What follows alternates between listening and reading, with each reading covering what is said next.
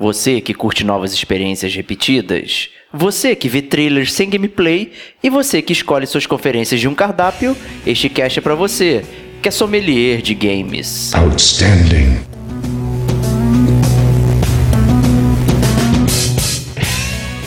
Diego Ferreira, E estou aguardando aí para não jogar. Rodrigo Estevão, Pô, cara, que o Diego, ele é o rei dos apelidos, cara. Parabéns. Fábio Sagaz, Às vezes tem ideias que, por mais que sejam inovadoras, acabam não funcionando na prática, né?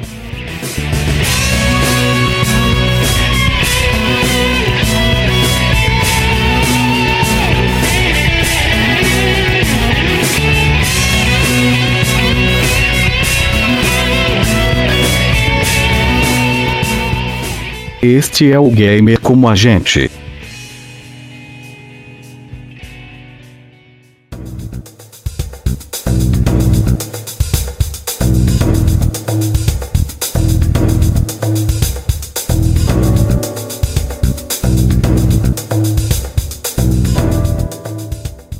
Amigos e amigas gamers, sejam bem-vindos a mais um podcast do Gamer Como a Gente. Esse é o DLC onde vamos falar da incrível feira E3 2017, né?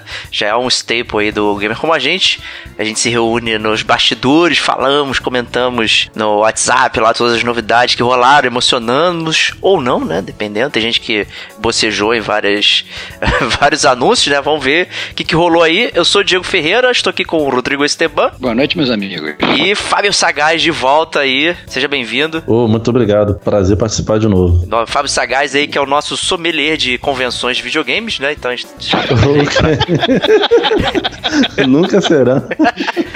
chamou Cara, eu acho aí. muito bom, cara, que o Diego, ele é o rei dos apelidos, cara. Parabéns. O rei dos codinomes, cara. Muito bom, muito bom, cara. Sommelier das conferências. Sommelier de conferência, É, então. então vamos nessa aí. Vamos falar de E3, mas depois de recadinhos.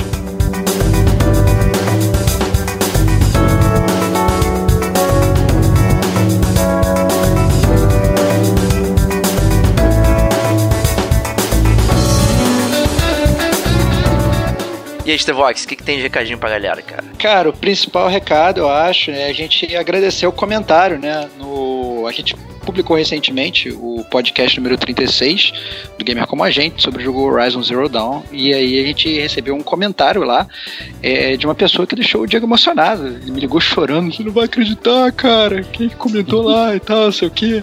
Então a gente recebeu um comentário muito maneiro do Thiago Miro, do Mundo Podcast, né? Aí, pessoa super influente da, da, da galera, todo mundo que escuta podcast conhece o cara. É, ele falou lá que jogou Horizon Zero Dawn, não platinou, isso, desculpa, Thiago, mas é uma vergonha. É, não quero que você ande do lado do Diego, cara. Quero que você ande do meu lado, cara. Filha da mãe, cara. Então, é, é, mas assim, é, agradecer o comentário dele, falou que o jogo foi muito legal e a gente também, a gente gostou muito. E se você não escutou ainda, vai lá escutar o podcast 36 do Gamer Como a Gente. Isso aí, justíssimo. Outro recadinho, a nossa loja Forjas Gamer Como a Gente, onde você pode adquirir a sua camiseta sensacional, transada, ba bacanérrima, e sair desfilando por aí, comandando todos os seus amiguinhos e amiguinhas desfilando pelas ruas, né? São 10 estampas sensacionais, preços bacanas, frete grátis, pode pagar no cartão de crédito, boleto, fazer transferência para minha conta, não tem problema nenhum. É... e é só Tá escolher lá. fazer o caçador de Gamer, caçador de Gamer Como a Gente, hein, cara? Participação do cast tem, tem desconto? Tem desconto, Ah, tem cara, desconto. Tem, pô. Isso aí a gente negocia no off aí. É, isso aí. O pessoal vai ficar estimado, cara. Mas é isso aí. É, todas as postagens do Game Como a Gente, eu sempre coloco uma camiseta lá pra vocês conhecerem. Tem um link no nosso site, né, no gamercomagente.com. Você pode mandar seus e-mails pro gamercomagente.gmail.com também. É, pode tirar até dúvidas sobre a loja e tal, se você quer ver, de repente, a blusa de outra forma e tal. Embora no site também tenha as, as, as blusas de verdade, elas existem, não é uma brincadeira. Né? Não, não vamos mandar fazê-las, elas realmente existem, estão aqui atulhando meus armários aqui em casa, então me ajudem, por favor. No nosso site também você tem os links para os feeds, né? iTunes, SoundCloud, Android. É, a gente tem uma novidade aí que é, o nosso podcast já tá no Deezer, né? Quem que botou esse link? Foi o. Foi o Eric, né? Mandou lá pra É, gente. se foi, o- foi o Eric foi o Digo, mas a verdade é que a galera de São Paulo aí, que consegue ouvir pelo Deezer que ouve de graça, porque por conta da Team e tal, não sei o que, que não gasta franquia. Então, mais um motivo pra escutar o game como a gente, né, Diego? É isso aí, cara. A gente vai botar o link aí em breve aí no, no, no nosso site também, assim que, que a gente conseguir aí. Mas se você já utiliza o Deezer e tal, você pode procurar é, a gente lá que pode ouvir numa boa. Comentem sempre os podcasts, isso ajuda bastante a gente ter um parâmetro e continuar nosso trabalho aqui. Pode deixar suas estrelinhas lá no iTunes também, que isso ajuda bastante nosso podcast ficar relevante, outras pessoas conhecerem, compartilhem também. É, falem, espalhem a palavra do game como a gente. Lembre-se que cada comentário de vocês fazem escorrer uma lágrima gamer nos olhos do Diego. Então, por favor, vamos fazer esse homem chorar. É isso aí. Boa. Então vamos para o podcast.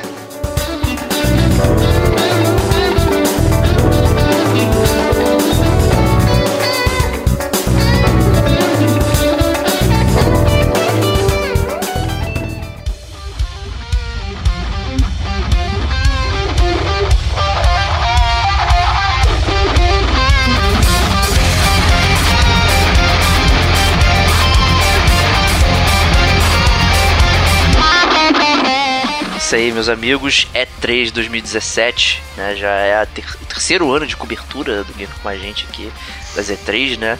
É, fazendo história, cara. Fazendo história, né? E contamos aqui com a presença do nosso amigo Sagaz aí, para ajudar a gente também Opa. a bater esse papo legal. É, eu queria propor aí, talvez, a gente começar a falar na ordem, né? Dos acontecimentos aí e tal. Né? A E3 é, tem, tem mudado um pouco a relevância né, deles lá também como feira. Né? Muitas empresas têm saído fazendo seus anúncios separadamente. É, hoje existe uma grande proximidade com o público, né? Então o YouTube tá aí, o pessoal coloca já. Tem, tem vídeos pré-3 e tal. Às vezes você já vai já com uma porrada já de coisa já demonstrada. Então, então assim, é, tem, existe uma certa mudança aí de relevância. Né? Mas acho que a gente não pode deixar de comentar que ainda é um evento que gera um hypezinho né, na, no, no, mundo gamer, nos corações gamers, né? Então acho que a gente pode começar então com a Electronic Arts, né? Trazendo aí todo o seu roster de jogos de esporte e jogos de sempre, que todo mundo já conhece. Né? então chamar o Stevox aí. Pô, cara, olha só, é, eu vou te falar que eu gostei, cara, da Electronic Arts, cara. Você tá, tá metendo pau aí, mas a gente, inclusive, no nosso podcast Paixão Nacional, a gente, que a gente falou sobre vários jogos de futebol, a gente criticava a ausência de modos de história, né, nesses jogos de esporte, né? E eles já tinham mudado isso com o último FIFA que saiu, né? E agora eles mostram que isso não é uma tendência agora, né? Então o Made in 18 que vai lançar já confirmaram que tem um modo história. E eles levaram, foi muito aplaudido lá no, no, na E3 e eu achei legal pra caramba, cara. Eu acho que é uma tendência boa e sai daquela mesmice de, de, né, de você ficar só. De, do jogo de esporte ser só o jogo de versus. Né? Óbvio que eu acho que o jogo de versus ele acaba sendo o foco, né? Mas você tem uma boa história comprando um bom jogo de esporte, por que não, né? Justíssimo, com certeza. Concordo com o Stevox, cara. É... Até porque, por mais que a história, talvez no fim você não ache boa, a, a princípio ela tá ali para somar. Não vai, não vai deixar o jogo pior, só vai, a tendência é deixar o jogo melhor, ou, ou você vai ignorar vai, vai ser o mesmo de, de sempre. E além de eles ter adicionado o modo história no meio, eles também adicionaram o modo história, apesar de não ser exatamente um jogo de esporte, né? no novo Need for, Need for Speed também. Eu acho que eles viram que, depois do último FIFA, que isso pode ser algo, algo bom. Viram que talvez deve ter dado um bom feedback aí, né? E além do meio do Need for Speed e o, o FIFA aí, o Alex Hunter tá de volta também. Tá de volta. Eu gostei, cara. É bom, é bom. Não, eu vou te falar que esse Need for Speed eu achei até realmente muito interessante, porque ele não, não é só mais um jogo de corrida. Você vê que tinha uma. Parecia como se fossem umas missões do jogo né? Isso, hora o cara exatamente. falava assim: ah, não, ó, você tá dirigindo o carro, mas vai, se aproxima do caminhão ali, chega ali do lado, não sei o que. Isso, ia, então, assim, ia recebendo era... mais, mais dicas, né? Mais, é, mais coordenadas, vamos dizer Não assim. é só aquela corrida de, ah, não, comece lá na vigésima posição, o seu objetivo é chegar em primeiro, né? Ele vira realmente um jogo com história, eu acho que uma pegada, assim, Velozes e Furiosos, né? Tem muita gente que gosta desse filme que não acaba nunca, parece a franquia do Assassin's Creed. É. Então, é, eu acho que, que, que é uma pegada boa, cara. Eu achei legal. Não, é só citar uma coisa, que o último Need for Speed que eu gostei foi justamente o último que teve história, que foi aquele Run. Ah, tá. Não sei se vocês lembram, acho que ele é de 2011, se eu não me engano. E é, eu, eu ia Foi o até último falar. Need que eu gostei. Eu ia até falar isso, né? Porque o, o Payback não é o, o primeiro Need for Speed que tem história e tal. E na verdade eu nunca Hum. gostei da- do esquema dos jogos Need for Speed tem história. Eu acho que fica muito dissociado, fica, eles não sabem muito bem o que fazer com a história e o gameplay. Sempre me incomodou bastante, sempre ser nesse negócio de corridas underground, não sei o que, sabe? É, sempre me incomodou. Eu prefiro sair do- da vigésima posição e chegar em primeiro. Né? O último Need for Speed que eu joguei de verdade aí foi o Hot Pursuit 2, né? Que até o Stevox e eu jogamos aí bastante. É, a gente se divertiu muito e tal, era um jogo bem divertido. E mas eu tô, eu tô ansioso pro Payback, tô com vontade de ter um, um jogo de corrida legal. E parece ter algumas coisas diferentes desses jogos de, de outrora aí, de historinha do Need for Speed. Então eu tô bem contente também com esse anúncio aí da, da, da- dessa franquia aí voltar aí com, com, com toda a pompa que, ele- que ela merece, né? Já que já é uma franquia bem antiga, né? E até deixar o recado aí, não, eu tô, não tô tro, só tô trolando aí o negócio de história nos, no, nos jogos de esporte, tá? Foi só pra trazer aí a discussão. Porque eu, eu acho maneiro. Eu, infelizmente não pude experimentar o, o FIFA 17 na, nessa questão. Mas, pô, a galera aí, o Digo deixou uma resenha lá também pra gente no site e, e ficou bem legal aí. Então acho que é uma parada que, assim como nos jogos de luta, né, a história chegou pra contar aí de uma forma maneira, acho que também no, nos jogos de esporte também. O que eu achei interessante, né, já migrando um pouco dessa coisa de esporte, né, porque teve realmente o Mayday, como o Elite falou, teve o NBA Live 18, teve o FIFA 18, também com essa data é, de lançamento dia 29 de setembro, então eles anunciaram, mas não vai ser agora agora, mas né, vai ser ainda esse ano. É, mas uma coisa que me, teve uma coisa que me surpreendeu muito, cara, no, no- na conferência da EA, cara, é, que foi o A Way Out, Boa. né? Aquele jogo Prison É. Break, né? Que você tem que sair da prisão e tal. Que é, na verdade, um cooperativo co-op dos criadores do jogo favorito do Diego, Brothers. Exato. É o jogo que eu joguei e fiquei putíssimo no final, meti o pau e tal, porque eu tava querendo jogar um jogo feliz e achei um jogo completamente depressivo no final.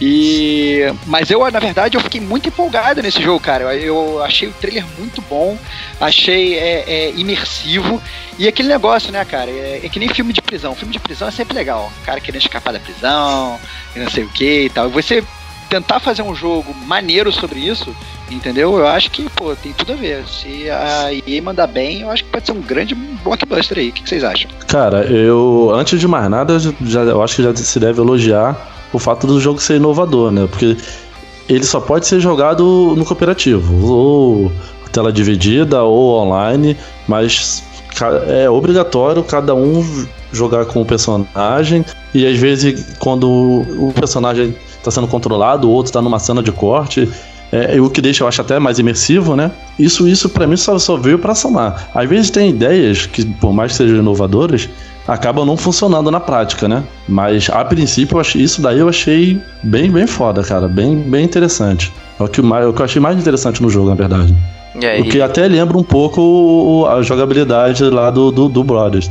Apesar de você controlar cada um com o joystick, né? Mas lembra um pouco É, a- a jogabilidade do jogo. É isso que eu ia comentar até, falando, talvez eles expandam aí a questão da jogabilidade do Brothers, né? Que você sozinho controlava em uníssono dois personagens e às vezes você tinha que fazer, resolver puzzles, né? É, botando os personagens em lugares certos, não sei o que. Agora você poder coordenar isso com, com um amigo e tal. E é, acho que é o verdadeiro cooperativo, né?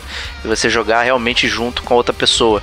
Então parece ser bem interessante, parece ser uma trama legal aí pra para somar também, então bem bem bem legal mesmo, eu fiquei bem bem contente.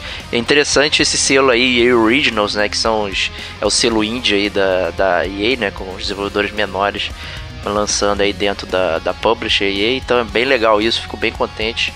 E estou aguardando aí para não jogar, porque eu nunca entro online pra jogar. Chama um amigo pra sua casa, pelo menos, pô. É, cara, cara, chama a gente, cara. Todo mundo aqui tá no Rio, cara. Chama a gente pra sua casa. É, pô, pode crer. Pô, cara.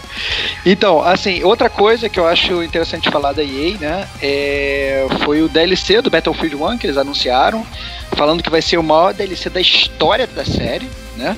É, e é um DLC do Front Russo, né? E falaram também que vão ter batalhas de noite, né, cara? Isso eu achei mó barato, né, cara? Você ter batalha de noite no Battlefield, imagina aquele breuzão e tal, e você, né, vai ter que talvez se orientar pelo som e tal. Não sei como é que vai ser, se vai ser realmente um brilho total, né? Porque obviamente jogar com a tela escura ia ser uma coisa ridícula. Mas, mas eu acho que tem um potencial bem grande para o Battlefield 1. Você que começou a jogar recentemente aí, Diego, o que você acha? Cara, é. Vai ser mais um que eu não vou jogar, obviamente, que eu não jogo online, né? Eu não, eu não lembro se eles anunciaram que a expansão vai ter alguma coisa no single player. Poderia ter, né? Adicionar mais uma história de guerra, né? Seria interessante é, participar de um, outro pedaço da história, mas é, eu curti muito Battlefield 1, cara. Esse pouquinho que eu joguei é bem legal, assim. Então quem tá imerso no, no multiplayer e tal, acho que não tem, não tem por que hesitar, né? O, o Battlefield, desde o 3, assim, é um jogo que tá sendo muito bem. É, suportado pela, pela EA e tal, sempre tem novos mapas, novos modos e tal, então é um jogo que está sempre expandindo e sempre pegando os players aí de surpresa, então é... O Battlefield 3 eu joguei muito, adorei. O Battlefield 4 deu aquela quedinha, não joguei tanto, mas o One, se eu tivesse o tempo que eu tinha antes, com certeza eu ia estar tá esmerilhando ele agora. Tipo o Stevox aí que já platinou as oito vezes já o jogo. Não, que é isso, cara. é, outro, outro lançamento que eu acho que vale salientar também, que eu acho que foi mais ou menos é, é o grande carro-chefe da EA, é o Star Wars Battlefront 2, né? Eles falaram, inclusive, que o jogo confirmaram, né, que todas as DLCs vão ser grátis.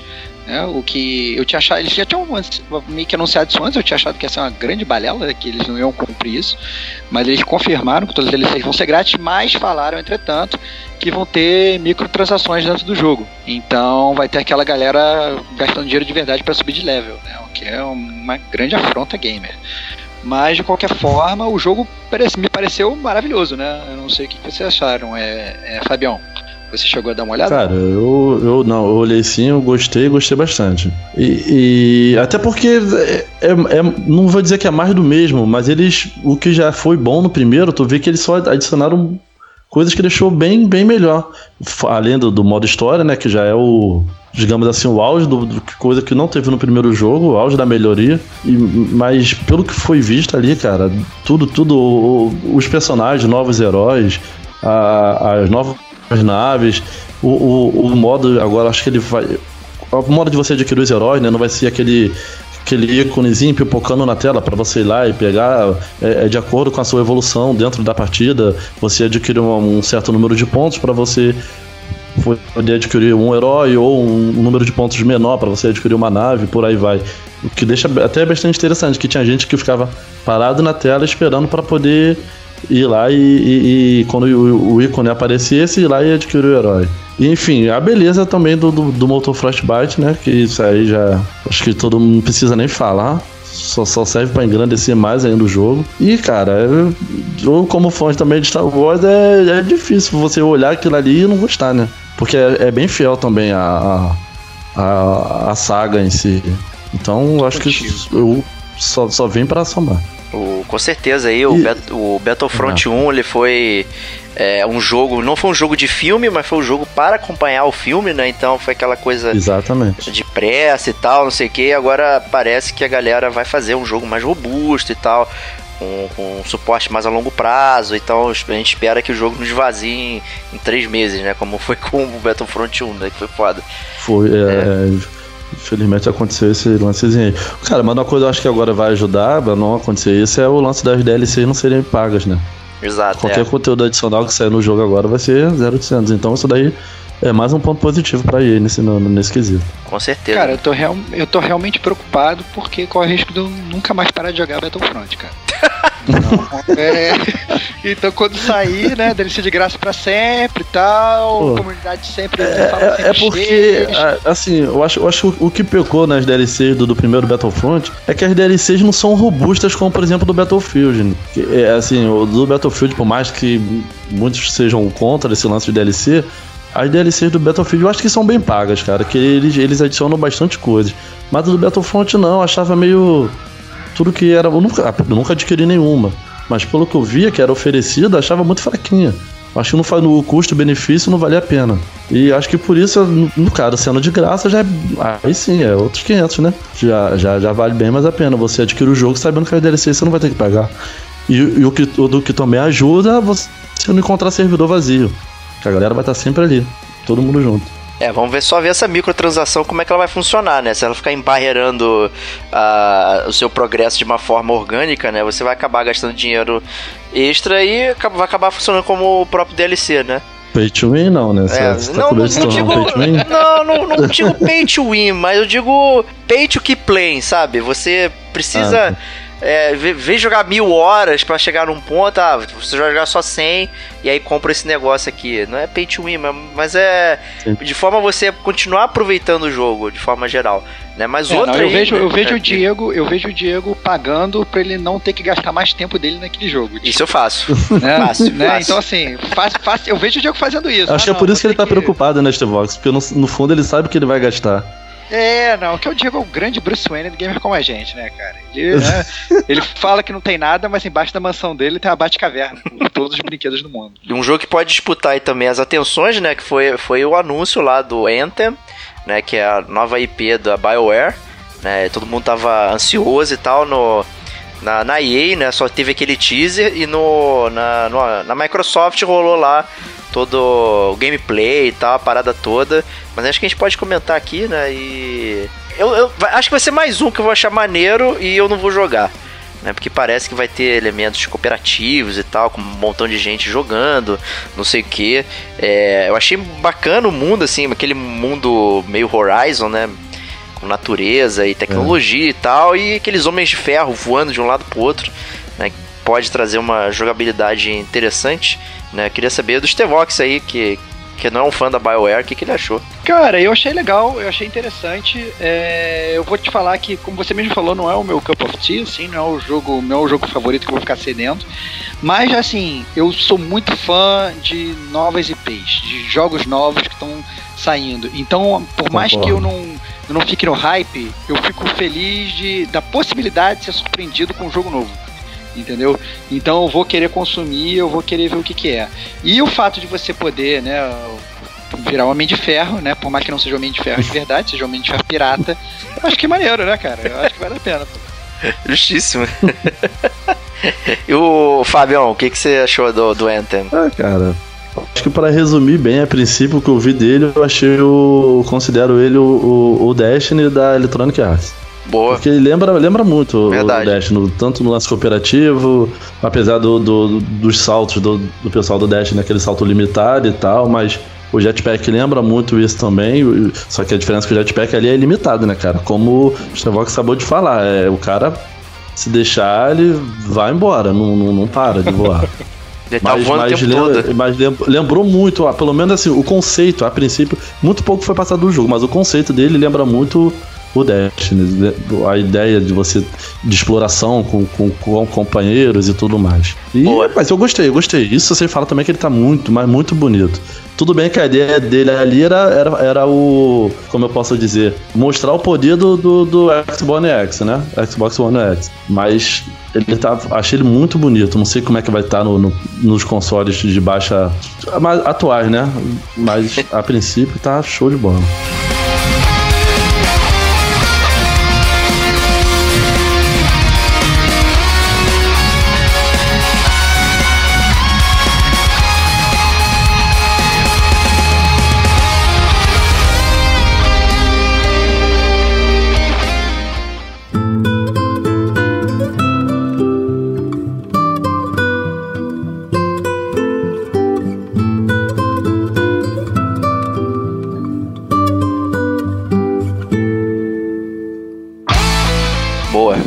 Já que você é, spoilou aí o Xbox X, Opa, né? Tá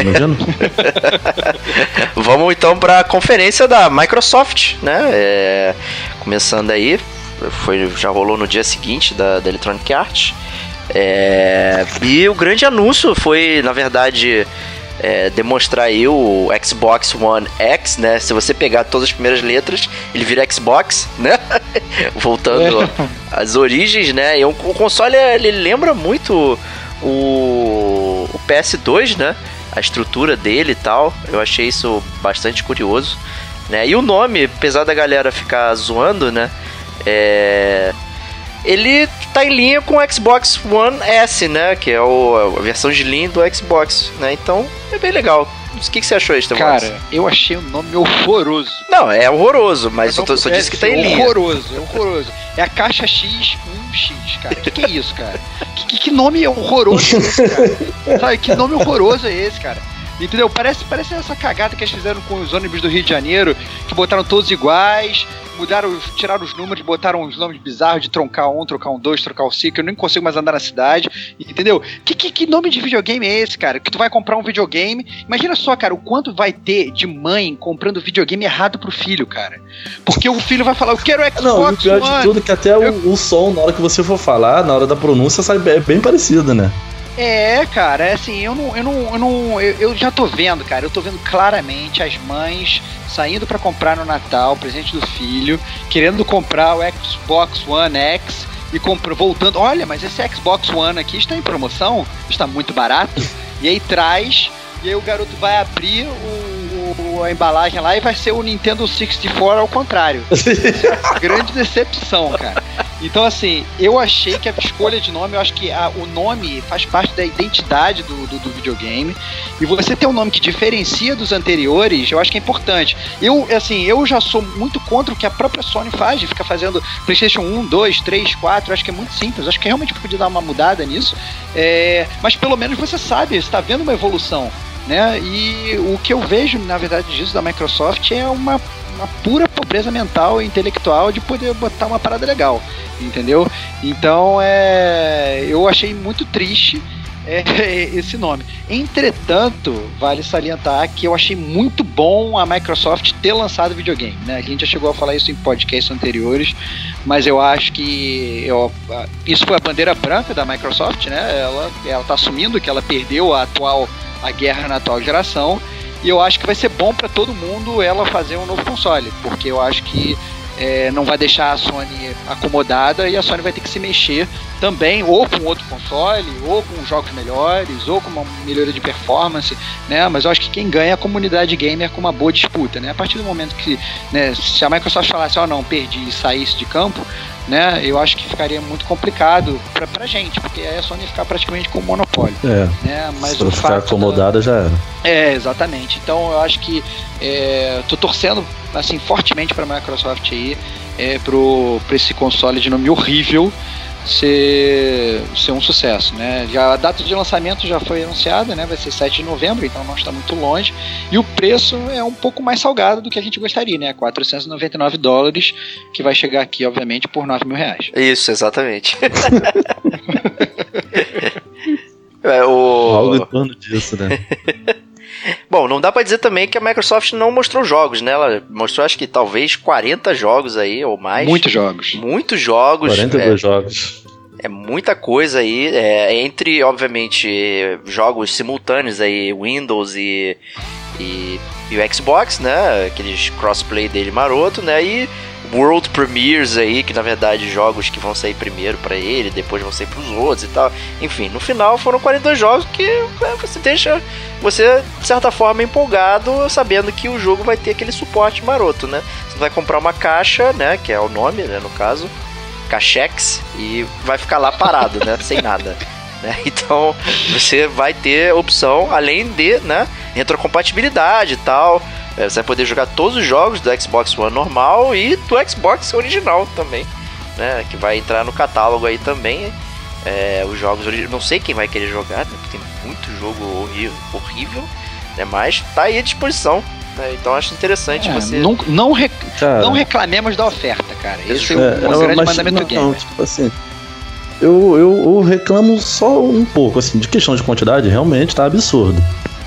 Mas Tipo assim, no, no, acho que numa conferência onde que você. O principal fato ali foi o, o, o você evidenciar o, o, lançamento de um novo console. Eu acho que faltou de, faltou de um estúdio próprio da Microsoft ali, uma IP de peso, cara. Pra, tipo assim, pra atrair, pra consolidar o console, entendeu? Porque o que foi mostrado deles ali o Forza, que bem ou mal é quase, é pra, hoje em dia praticamente um Call of Duty, né? Que sai todo ano. Exato. Já não tem mais tanta relevância no mercado. Tem relevância, tem qualidade, eu não tô te fazendo da qualidade do jogo, mas não tem aquele peso para uma conferência você pensar, porra, eu quero, eu preciso desse console porque eu tenho que jogar esse Forza. Acho que não tem isso. E o, lá, o Crackdown 3 e o Sea of Thieves, que acham jogos de conferências passadas.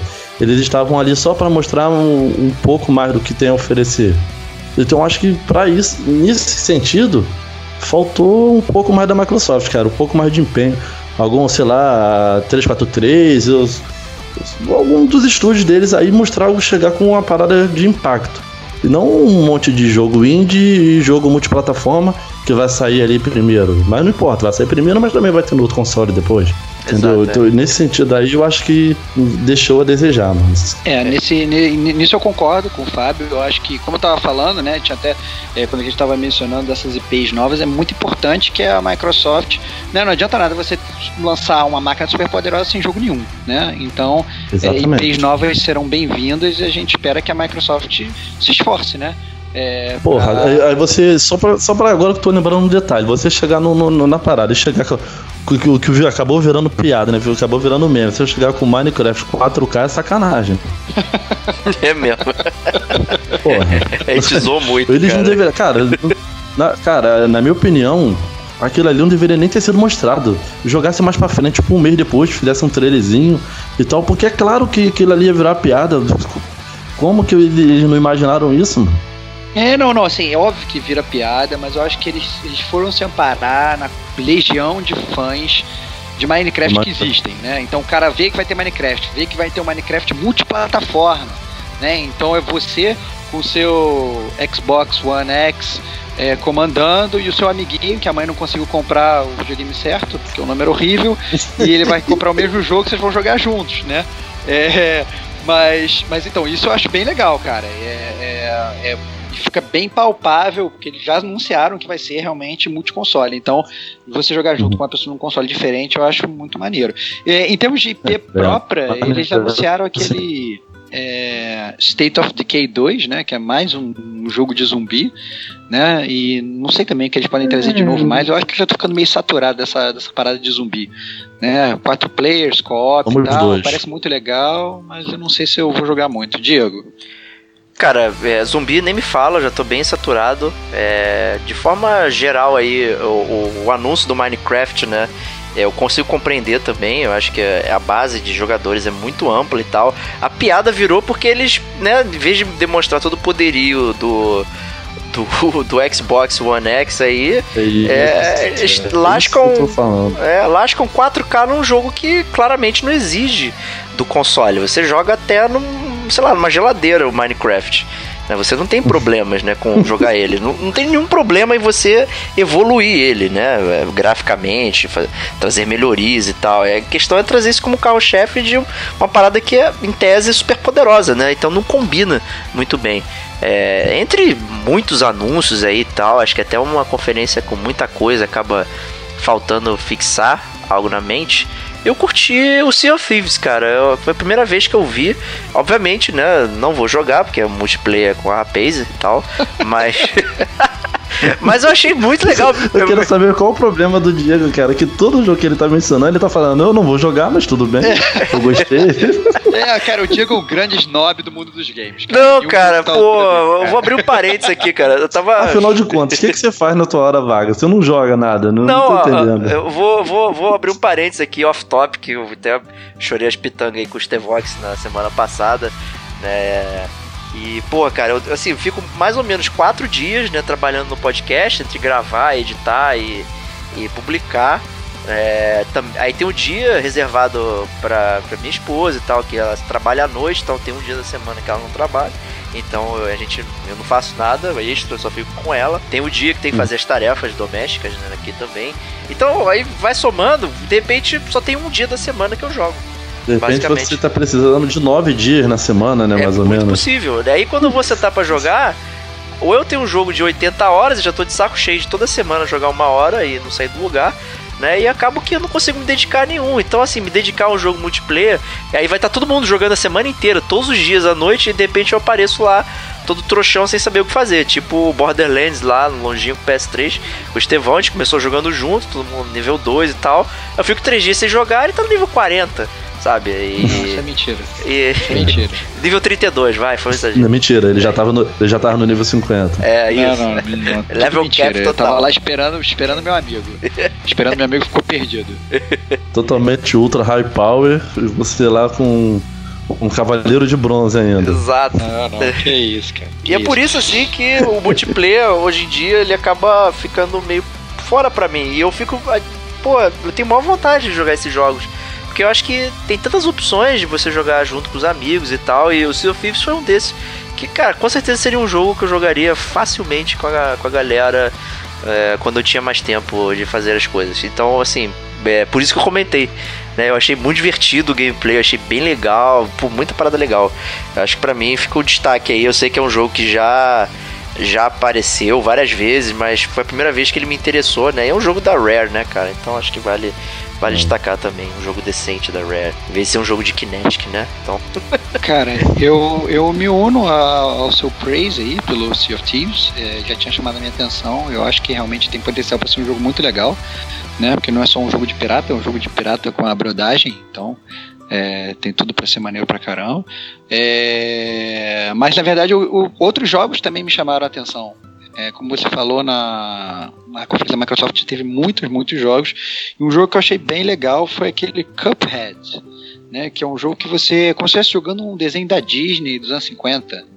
Eu não sei se, se vocês chegaram a ver, eu achei o gráfico muito Hum, legal. e Parece realmente que você está jogando um desenho animado, você nem parece que é um videogame. Eu achei realmente muito, muito interessante. Vocês chegaram a ver esse não? cara, é, não sei se você lembra, a gente jogou até na BGS lá em 2015. BGS que a gente foi e tal. Aí a gente lembro. teve a oportunidade de jogar um pouquinho lá e tal. É um jogo que já tinha me interessado, então, assim, ele tá guardado na minha, na minha mente, mais até do que o Sea of Thieves. Por isso que o Sea of Thieves chamou mais minha atenção agora do que o Cuphead. Mas é, é bem maneiro, é bem maneiro, a estética dele é bem legal. É, outra coisa que pode ser salientada aí também no nesse na conferência da Microsoft foi é, mais um trailer, né? E reconfirmando a sequência do Life Strange, né? Que inclusive foi tema Pô, do isso sim. podcast número 37 do Gamer Como a Gente, né? Então a galera que jogou Life Strange aí vai- pode ouvir o podcast e agora já tá realmente confirmada essa sequência aí. É, O que, que vocês estão muito hypados pra isso ou não? Eu, eu, eu tô, como Cara, sempre. eu, eu gosto, eu jogo, eu gosto desse jogo do gênero meio point and click. É, só que primeiro eu tenho que terminar o, o, o primeiro Life Strange, porque eu tenho ele e eu não passei do episódio 1 ainda. Esse é o Ah, meu mal, às vezes. Ah, eu começo não, alguns jogos e não termino. A, a- a lista é longa de, de jogos não terminados por mim. Mas enfim, eu sei da qualidade do, do jogo. Eu, eu sei que eu vou gostar de, de jogá-lo, porque eu gostei do, do, do que eu joguei até agora, do primeiro. E na verdade, pelo se eu não me engano, ele não che- é uma sequência, mas se eu não me engano, ele é um prequel, né? Ele é uma história que se passa antes da, da, da história do primeiro jogo. É isso aí, é. Você joga com a Chloe, né, antes de pintar o cabelo de azul. Né, e mostra como ela conheceu e tal, a Rachel Amber, antes dela desaparecer, blá blá blá. Então, assim, a gente sabe o que vai acontecer, né?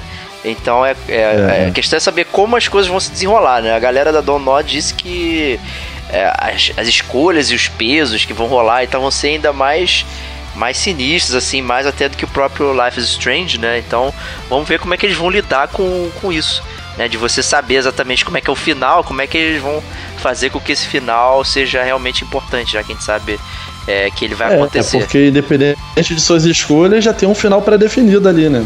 É, exato. é. Eu até deixo um exemplo, que é o Halo Reach, né? E era um jogo que se passaria em um outro momento da, da história do Halo e tal, e vocês, quem, quem conhece a, a história já sabia o que ia acontecer, mas eles fizeram de uma forma tão interessante que o final, ele é muito foda. Mesmo você sabendo o que ia acontecer, ele ficou de uma forma muito interessante, então eu não acho que isso é impossível, né? Acho que é bem plausível você conseguir Não, montar não, uma história. isso aí, isso aí é, é, é- é isso, que é isso aí mesmo, é possível sim. Sabendo, você, sabendo contar a história, é possível você deixar interessante mesmo sabendo o final. Exato. E Stevox, o que, que você achou aí? Cara, então, eu obviamente, como eu já falei até no nosso podcast, quem não escutou, vai lá escutar. É, eu tô super ansioso e tô querendo jogar e tô vendo qual vai ser. Né? Não vou entrar nem na, na, na, nos meus pontos sobre essa DLC, que eu já até já levantei lá, sobre como é que vai ser a mecânica e tal. É, então, se quiser realmente saber a minha opinião, você pode ir lá escutar o último podcast do Gamer como a gente sobre o Life Strange. É, mas, porém, todavia, contudo, é, o, o, o Fabião estava reclamando dos gráficos, mas eu achei alguns gráficos de jogos apresentados pela Microsoft bem bons. E é, um deles é aquele Metro Exodus, né? Que é um futuro meio distópico, você com arco flecha enfrentando um crossbow, né? Como se fosse uma besta, né? É, enfrentando uns bichos meio estranhos. Eu achei bem bolado, cara. achei um visual bem chocante. Vocês não acharam, não? Metro já é uma franquia já consolidada aí, já saiu o, rem o remaster para PS4 também e tal, aí o Last Light e o 2033, então já é uma franquia já consolidada, né? Baseada aí nos livros de um russo aí falando sobre essa, essa Rússia aí dominada aí por monstros, é, mutantes, não sei o que, as pessoas vivem no subterrâneo nas estações de metrô e tal, então já é um, uma parada bem, bem interessante. Né? Eu, eu sempre que jogar, mas na verdade eu tenho medo, né? Todo mundo sabe disso. Que eu não consigo. eu não tenho coragem de enfrentar os monstros, né? Mas os jogos anteriores tinham uma parada muito interessante que era você o dinheiro eram as balas de munição, né? Então era interessante você gerenciar as coisas que você precisava versus é, os tiros que você podia dar. Então isso era bem legal. E eu acho que esse vai ser uma boa edição também pra franquia. E tá bonitaço, né? Então, pra quem não tem medo, só pegar. Eu gostei do. Questão de gráficos, Estevox. Eu gostei de, do, tanto do metrô realmente do, do, que ele apresentou e tudo mais. O que eu tinha falado não era nem questão dos gráficos, não, era questão de uma IP própria ali, de, de algum estúdio da, da Microsoft para dar. para justificar a compra do console, entendeu? Claro, claro, entendi, cara. Entendi. Uma novidade. Mas, mas sim, mas sim, eu concordo. A, a questão do. Isso, não. não, mas realmente, o metrô ele, ele tá, tá muito bonito, cara. Tá muito bonito. Eu não, eu não vou dizer que eu sou fã da franquia, porque eu não, não, não tenho nem tanto conhecimento assim sobre os jogos anteriores. Mas o que eu vi de, de, ali na, na, na, apresentação achei bem interessante. E realmente, como você salientou, muito bonito mesmo.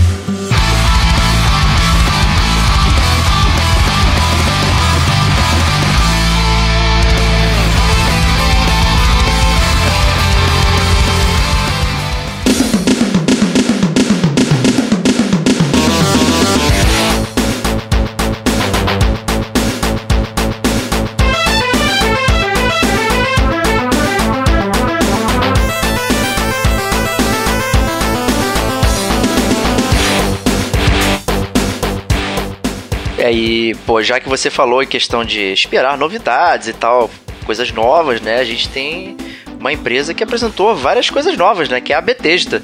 Né? e acho que pode ser o nosso, a nossa próxima empresa a comentar aí as novidades da Bethesda. E aí, Stevox, o que, que tem de novidade aí dele? Caraca, cara, tem Skyrim, cara. Ah, Skyrim! Nunca joguei é Skyrim, cara. Que é, cara? Cara, sou, aquelas. Eh, não tem aquele lance quando você pega aquelas mulheres de, de, tipo índio, que você vê aquelas crianças de, de 10 anos mamando ainda na teta da mãe, é o que a Bethesda tá fazendo com os Skyrim, cara. Eles não cansam de espremer ali para ver o que que sai. Cara, e vocês lembram, né? Skyrim saiu 11 do 11 do 11, né, cara? A gente já tá em 2017, porra, é? cara. É, cara, eu acho Foi jogo do ano na, na época, tudo muito bom, mas, porra, vamos, vamos, vamos evoluir, Bethesda. Vamos lançar alguma coisa nova aí. É, Estão cara, eu acho que demais já esse jogo. Tem alguém que não tá escutando o nosso clamor por novas IPs é a Bethesda, cara. Porque, assim, tentar empurrar esse Skyrim mais um ano seguido, pô, tá certo, é um ótimo jogo. Pô, tá certo, tem mods, tá certo, o jogo é fantástico, a história é maneira e tal. Mas, pelo amor de Deus, ninguém aguenta mais, entendeu? E aí você jogou o negócio do PS3, você jogou no PS4, você jogou no Switch, aí você daqui vai ter o caixa 1, caixa X, caixa não sei das quantas, e você vai estar jogando o mesmo jogo para sempre. Entendeu? E a verdade é que já deu, né? Já deu. Quantas vezes a gente já começou o jogo, quantas vezes a gente não não vai terminar esse jogo. Né? Pelo menos você pode ser o Link no Skyrim agora. é, não, é, exatamente, exatamente. Então, assim, eu acho que ficar vivendo de, de mod não é a vida, né? E eu, assim, criou. Esse sim, eu acho que foi o maior gerador de memes da, da E3, cara. A quantidade de memes que eu vi com Skyrim, gente, ah não, é, joga Skyrim no seu, na sua caixa X, joga Skyrim no seu Nintendo Switch, joga Skyrim no seu micro-ondas, entendeu? Então, assim, o que mais tem é, é, é, é, meme de Skyrim. Mas, assim, eu acho que de qualquer forma, fica aí, o, eles abriram a conferência, né, com, com a realidade virtual do Doom e com também a realidade virtual do Fallout 4, que bem ou mal, né, caso esse negócio da realidade virtual pegue né, e realmente a gente entre nessa nova geração, eu não acho que são jogos ruins para se começar. Eu acho que Doom é um grande clássico e esse novo jogo acaba sendo um clássico repaginado. Eu acho que não foge às origens da série. E o Fallout 4 é um jogaço que a gente, inclusive, já gravou podcast sobre ele. Verdade, né? Mas é, não tem muitas novidades, né? nenhuma novidade na, na, na Bethesda, né? E é, fica, fica a dúvida, né? por que, que eles colocam, fazem um show ali de coisas que eles podiam simplesmente mostrar já na internet, no YouTube, no canal deles e tal. E, é, e, e ter as mesmas zoeiras e eles não gastariam tanto dinheiro em aparecer lá, né? Separar um espaço e tudo mais, chamar atenção para si, para mostrar um monte de coisa, um monte de versão nova sobre o que já existe, não é nada de tão interessante, não. Não, Verdade. mas assim, mas eu acho que é assim, deixa eu, deixa eu fazer o advogado do diabo, que eu acho claro. que vocês também estão sendo injustos, e vocês estão sendo injustos, porque tiveram dois jogos que eu achei que foram, foram lançados, que eu achei, não, é, pelo menos assim... É, um é o Evil Within 2, né? Isso aí para mim foi o ponto alto. É, porque eu acho que assim, pra, pra gamers que, que gostam de jogos de terror, ou pra gamers como o Diego que gostam de jogar de fralda, é, eu acho que é um, é um jogo maneiro, eu acho legal pra caramba. E, e, tá certo que o primeiro não foi um grande blockbuster, mas eu acho que eles estão realmente querendo transformar a série em um blockbuster de jogos de terror, né? Visto que é, o próprio Resident Evil, que já não estava mais com a pegada de terror, agora, agora voltou com a pegada de terror, eu acho que eles estão focando nisso. Né? Então esse é um jogo. E o outro jogo foi o Wolfenstein 2, cara, que inclusive eles. É, o trailer começa a passar e você começa a ver aquilo, eu não estava entendendo nada daquela história, eu tava achando uma história muito louca. Não tinha passado o nome do jogo ainda, não estava entendendo nada do que estava acontecendo. E eu acho que pode ser uma, uma, um jogo realmente bem fora da caixa, assim. Eu acho que pode ser interessante. O, Wolfenstein foi. A galera gostou bastante do, do primeiro Wolfenstein aí. É, o pessoal curtiu, era um jogo bem interessante. É, eu não cheguei a jogar, não tive oportunidade, mas é um bom FPS aí, pelas resenhas e tal, que vale a pena e bem legal essa continuação aí. O Evil Within 2, apesar de eu ter medinho e tal, essas coisas, né? O, é, o, o Shinji Mikami, né, que é o, que é o criador lá do, do Resident Evil, ele não vai participar não será o diretor do jogo, né? No primeiro ele foi, né? Então não sei exatamente como é que vai ser aí a pegada do jogo. Né? Mas obviamente eu não vou pegar, não. né? Não, nem, nem vou tentar. é, então... Você corre tanto assim de, de, de, jogos do gênero? É, eu tenho medinho, cara. Eu, tenho, eu não consigo lidar com a tensão. O, Diego, não, não é que o Diego corre. Você chama, você chama, você chama o Stevox pra, pra jogar, pra, pra você jogar, você chama o Stevox e pede pra ele segurar na tua mão. Não, que isso, cara. Que isso. Não, assim, o Diego, o Diego, o Diego ele, ele, ele é muito bravo, cara. Ele, na verdade, ele gostaria muito de gostar, entendeu? Só que quando ele vai jogar, ele fica nervoso de verdade, cara. A mão dele fica suando. Eu já é joguei do lado dele. Ele jogando Dark Souls, cara, ele não conseguia mas, jogar mas porque o controle ficou todo a, a, a, intenção do jogo é essa, entendeu? É, não, pois é, pois é. é. Deixar, mas... Eu não quero passar meu tempo com medo, cara. Eu quero passar meu tempo me, me divertindo e comandando os inimigos. Não quero ficar é... fugindo, não quero ter esse problema. Dos jogos que foram apresentados, é, o David Team 2 foi o, o, o mais interessante. Assim, do meu gosto, lógico. Não tô dizendo que a franquia é mais importante, nem nada do tipo. Mas do que eu vi ali, do que, o que mais me agradou foi esse jogo. É, muito Teve legal. também, se eu pegar, um, aquele, acho que é Dishonored, um novo, né? Esqueci. Isso, o... é, o DLC do Dishonored. Tem um subtítulo lá. Isso, Death of the Outsider, eu acho que ah, é, o, o, Diego pode falar também aí, que é um... O Dishonored é uma série muito boa, né? Já saiu um, já saiu dois, o visual muito chocante. Eu acho que o DLC é, vem bem a calhar. Eu acho que tem tudo para ser muito legal, né? E aparentemente trazendo personagens novos, então é, parece realmente. Eu não sei se eles vão montar como se fosse um spin-off, se vai ser realmente um DLC que você precisa do jogo para ter, mas, mas eu acho que é uma adição boa pra série. Mas um ponto que eu queria levantar, Fabião e Diego, sobre, sobre a Bethesda, que eu isso achei muito legal, é, é o suporte pro Quake, né, cara? Quake, aquele jogo clássico de, de FPS Lembro, que, tinha, lembro. é, que tinha antigamente, todo mundo jogava em Lan House e tal.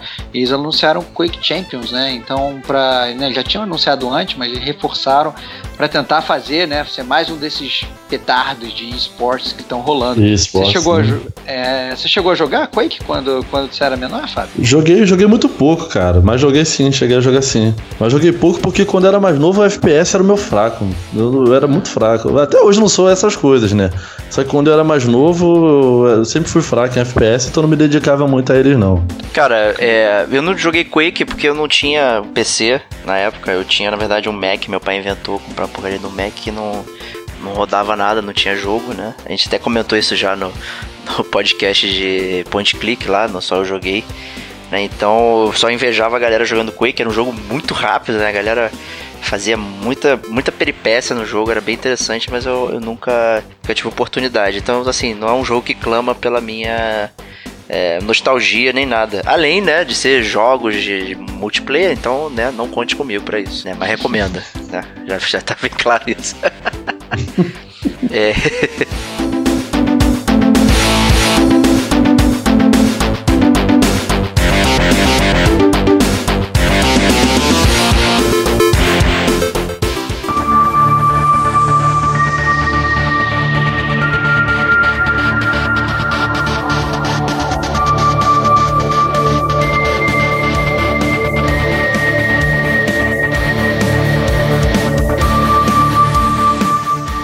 eu acho que a gente pode migrar então aí, né? é, Apesar de, de não ter tido tantas coisas assim da, da Bethesda, né? A gente teve bastante coisa na Ubisoft. Coisas que já eram repetidas também e tal, né?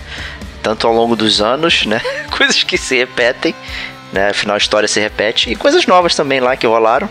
Né, e uma surpresa muito grande pra mim, eu acho que eu vou até já falar, que é o Beyond Good and Evil 2, né, que é uma franquia finalmente ganhou seu segundo jogo, né? É um joguinho bem bacana, eu já falei dele brevemente em alguns podcasts aí.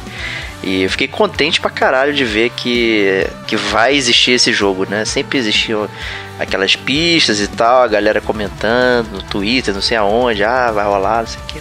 E ver aquela, aquela CG maneira lá foi, foi legal. Mesmo não mostrando nada do jogo e tal, não faço a menor ideia como é que vai ser. Até porque o primeiro jogo era meio uma salada de gêneros, né? Mas ele tinha um, carisma muito foda, assim, bem, bem interessante. Eu acho que aquilo, aquilo para mim que é Ubisoft, sabe? Eu fico, fico na espera dele com Eu acho, certeza. Eu acho interessante você falar do Beyond Good Evil 2, Diego. É, porque mostra o quão parcial você é, cara. Porque quando foi falar de Last Guard, que demorou anos pra sair, ah, isso é um vapor. Esse jogo é um lixo. Eu não sei o que, não sei o que. O Beyond Good Evil 2 já foi anunciado milhões de vezes. Não, não, já foi não, não. virtualmente milhões de vezes. Não, nunca aconteceu. Não, eles falam, aí depois o negócio meio que morre, aí vai, vai lançar e só surge um rumor e tal. Só rumor, quê. cara. Só rumor. É, é, mas é aquele rumor que todo mundo sabe que o jogo já Não, devia ser lançado. Já Totalmente diferente, lançado, Não foi, Totalmente entendeu? diferente. Mas agora sim, eu acho que vale a pena, eu acho legal, assim. Eu entendo, eu entendo sua parcialidade porque eu sei que o jogo tá no seu coração, cara. Eu não tô, eu não tô, só tô apontando uma coisa que eu acho legal. cara. E, mas assim, já anunciaram que o jogo vai ser mundo aberto, vai ser cooperativo, né? Também, o que eu achei interessante, não esperava disso, do, do, do Beyond Good Evil. Mas eu acho que, como o Diogo falou, né, cara, é uma franquia que tem muitos fãs. Né? Eu lembro, inclusive, do, do, do no nosso, no nossos primeiros podcasts, Primórdio Gamer Como a Gente, quando a gente fez uma entrevista com o Rodrigo Coelho, criador do Split Play, ele foi lá e falou, não, Beyond Good and Evil é um dos meus jogos favoritos e tal. Então é um jogo que, bem ou mal, ele tem a sua, sua linha de seguidores. Eu acho que com Beyond Good and Evil 2 não vai ser diferente. Justíssimo. A gente teve outros anúncios, né? A Rapaze 2. Não sei quem quer jogar, o The Crew. Primeiro passou desapercebido, não teve uma galera pra jogar, então eles estão tentando fazer o 2 aí. Né? Então, boa sorte, Ubisoft. Essa, É, essa- e, e se, e se carros e motos não era suficiente, agora você vai poder pilotar aviões, helicópteros, É. barcos e tudo mais, né? Sério, triste, cara. Cara, Cara, desculpa, cara. Eu sou totalmente a favor, eu defendo a Ubisoft, cara. Acho que Claro que é. Não, não, eu não, não, não tô criticando. Até Eu tô. porque Não, não, não, não, não. O jogo nem tá- saiu, não sei como saber se vai ser ruim. Eles, Não, eu e sou a favor, eles estão adicionando, né? Qualquer coisa que tá adicionando geralmente é, é bom. Cara, eu sou a favor, e principalmente se for pra competir com, com Forza, se for pra competir com Need for Speed, eu sou a favor da livre competição de games, cara. Então não tá compete certo. com Mas ninguém, tem cara. que ter essa competição, né? Não compete Cara, com ninguém, po- The Crew. Cara, pode ser uma porcaria, mas sabe como é que é, né, cara? Botou, botou corridinha de avião, eu penso no Pilot Wings, entendeu? Tem nada a ver, coração. cara, pelo amor de Deus. Vai ser cara. maneiro pra caramba, cara. É, vocês que gostam de coisas inéditas aí, a gente teve o Assassin's Creed Origins, né? Que já tinha vazado um milhão de vezes. E agora eles mostraram lá a gameplay e tal, toda a farofada lá no Egito antigo, né? É, então. Eu não sei por que, que a origem da história do, do Assassin's Creed vai ser ali, né? Então acho que a gente vai ver o marco zero dessa história que não faz sentido nenhum. Eu não sei, cara. Eu acho, eu Cara, acho que eles tinham que tentar chamar a atenção pra história de alguma forma. E a forma que eles criaram foi essa, não. Vamos, vamos botar a origem aqui do, do, do, do clã dos assassinos e vamos tentar fazer disso uma coisa interessante. Como que surgiu o clã? Como que surgiu a Irmandade?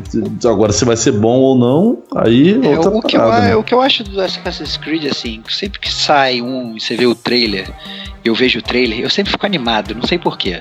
Eu, eu faço, Somos dois. Não, eu te "Caraca, entendo, eu te entendo. Eu faço por Você entende o que eu tô falando? mesmo assim, você já Eu sabe que sei vai ser é mais que do é. mesmo, você já sabe O último bom que eu joguei foi o Black Flag, cara.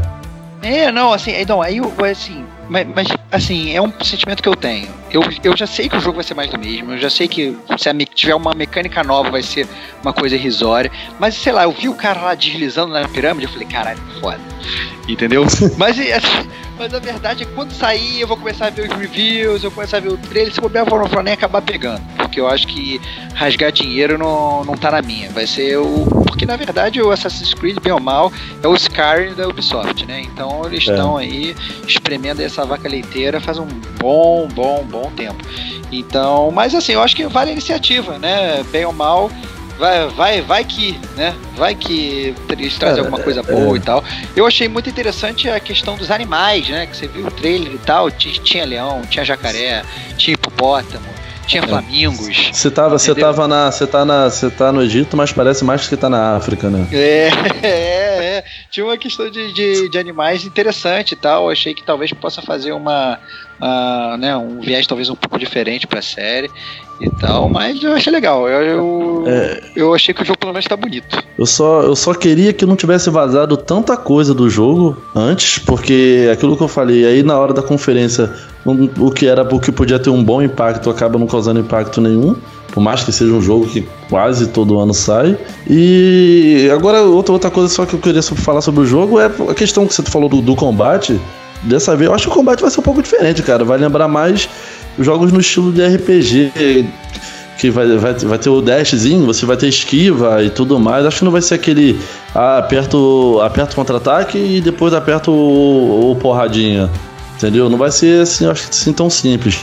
É Como, como eu venho dizendo desde o início, se vai ser bom, se a gente vai gostar dessa, dessa mecânica nova de combate, eu já não sei. Mas eu acho que dessa vez eles fizeram uma mudança mais. Assim, que vale a pena mais salientar, entendeu? Que não vai ser só um. Não é só uma arminha que tá mudando. Eu se você contar que adicionaram um escudo também, né? Eu nunca vi um, um assassino com escudo, mas vamos lá. Você é um assassino diferente. Parece, parece muito secreto ele, né? Ele fica andando com o escudão. É, exatamente, exatamente. Mas, é, enfim. Falando de vaca leiteira, né? A gente teve também a outra vaca leiteira, que é o Far Cry 5, que já tinha sido também anunciado e tal. Tinha até sido melhor anunciado que o Assassin's Creed Origins, que realmente foi um vazamento. Né, e o Far Cry já tinha recebido todas as pompas e tal. E aí que a gente viu vídeo de gameplay, não sei o que. parece ser também um jogo estruturado da mesma forma que os outros e tal. Só que num setting mais, é, mais até próximo de muita gente, né? Principalmente do mercado americano, né? Falando do interior dos Estados Unidos, é, lá os rednecks, a galera super religiosa e papapá. Então parece abordar temas interessantes, até um pouco diferentes, né? É, eu não sei se isso vai mover tanto a, é, a, a legião de fãs do Far Cry para jogar novamente aí, mas eu, eu confesso que eu fiquei interessado no final das contas, apesar de ter ficado cansado no final das contas da franquia. É, principalmente depois do Primon, que eu achei completamente desnecessário. Mas eu queria saber de vocês aí. que trocadilho. Esse foi apropriado. Você ficou quantas horas pra pensar, né? Esperando foi agora, esse cara. momento. Foi, foi, foi, agora, saiu, saiu de espetão, cara. Nem, nem Foi espontâneo, né?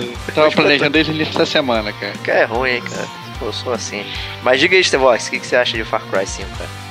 Cara, eu acho que vai ser mais do mesmo. É, eu já passei longe do Far Cry, do Far Cry 4, né, cara? Nem, nem fui no 4 e nem fui no. no não fui nada, cara. Joguei o 3, joguei aquele DLC do 3 e pra mim já tá bom, cara. Já tô, se for pra subir num lugar alto, para abrir o mapa, eu já jogo Assassin's Creed, cara. Então, é, eu acho que não, não, não tô muito dentro desse não, cara. Eu, eu, sinceramente, eu só vou se as pessoas realmente comprarem e falar que a história é fantástica. Mas como eu acho que a história não vai ser boa, entendeu? Eu acho que vai ficar mais meio, vai ficar aqueles personagens sem nenhuma personalidade. É, eu tô muito fora, eu tô fora de Far Cry. Eu acho que se bobear foi o jogo. É o jogo que eu tô menos afim de jogar da, da Ubisoft. É, entretanto, um jogo que. Você coloca Just Dance na frente do então, de Far Cry? Pô, cara, boto, cara. Claro que eu boto Just Dance, cara. Dançar é legal, cara. Eu danço mal pra cacete, mas eu acho legal, cara. Eu também gosto, cara.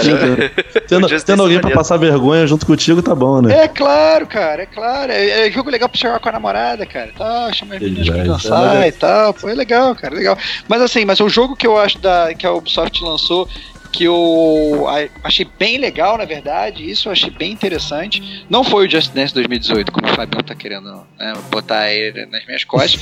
o, que eu, o que eu realmente fiquei, uh, achei legal foi o Skull and Bones, cara.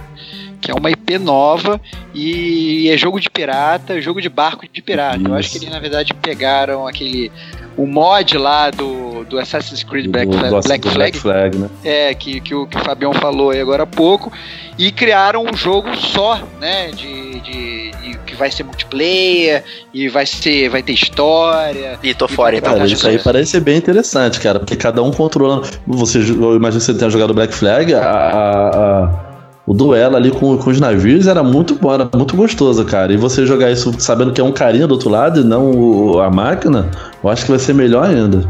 Pois é, eu acho que tem um potencial grande. Aí no final aparece, é, tem os navios duelando, aparece um Kraken gigantesco. Não sei como é que eles vão fazer para botar é. isso no jogo. Mas, pô, achei do cacete, achei o trem do cacete, IP nova e pirata, cara. Pirata. A única coisa boa, a única coisa ruim de pirataria é jogo pirata, cara. Mas temática pirata é. o, o gamer como a gente apoia, pô. Entendeu? Eu acho que é um universo é, eu gostei legal, também, eu gostei também. É pior que eu gostei também, eu tinha esquecido, mas eu gostei. Na verdade, gostei até mais do que o For Honor, né? Quando ele vinha sendo anunciado como é, Next Big Thing da Ubisoft, eu, eu achei uma bomba desde o início. O Skull Bones aí eu achei bem legal, bem promissor e, e se eles pegarem realmente esse modelo aí do Black Flag aí e melhorarem em cima, né? Que era uma estrutura de batalha de navio muito foda. É, por que pareça, eu joguei e fiquei perdendo tempo jogando as batalhas, coisa que eu normalmente não faço atividades paralelas nos jogos e eu achei bem divertido. Então é bem legal ter, ter esse jogo aí. Foi, foi, realmente uma surpresa. Não esperava. Ele. É. O, a Ubisoft também botou mais um videotape lá do South Park, Fracture But Whole, né? É, que é mais um que a galera tá esperando aí, né? Porque o humor de South Park você também não pode deixar passar, né?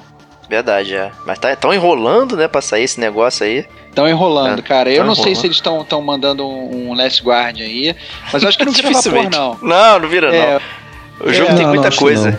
O jogo tem muita é. coisa. O Last Guard, a essa altura do campeonato, já, já, já não tava nem mais mencionando sobre ele.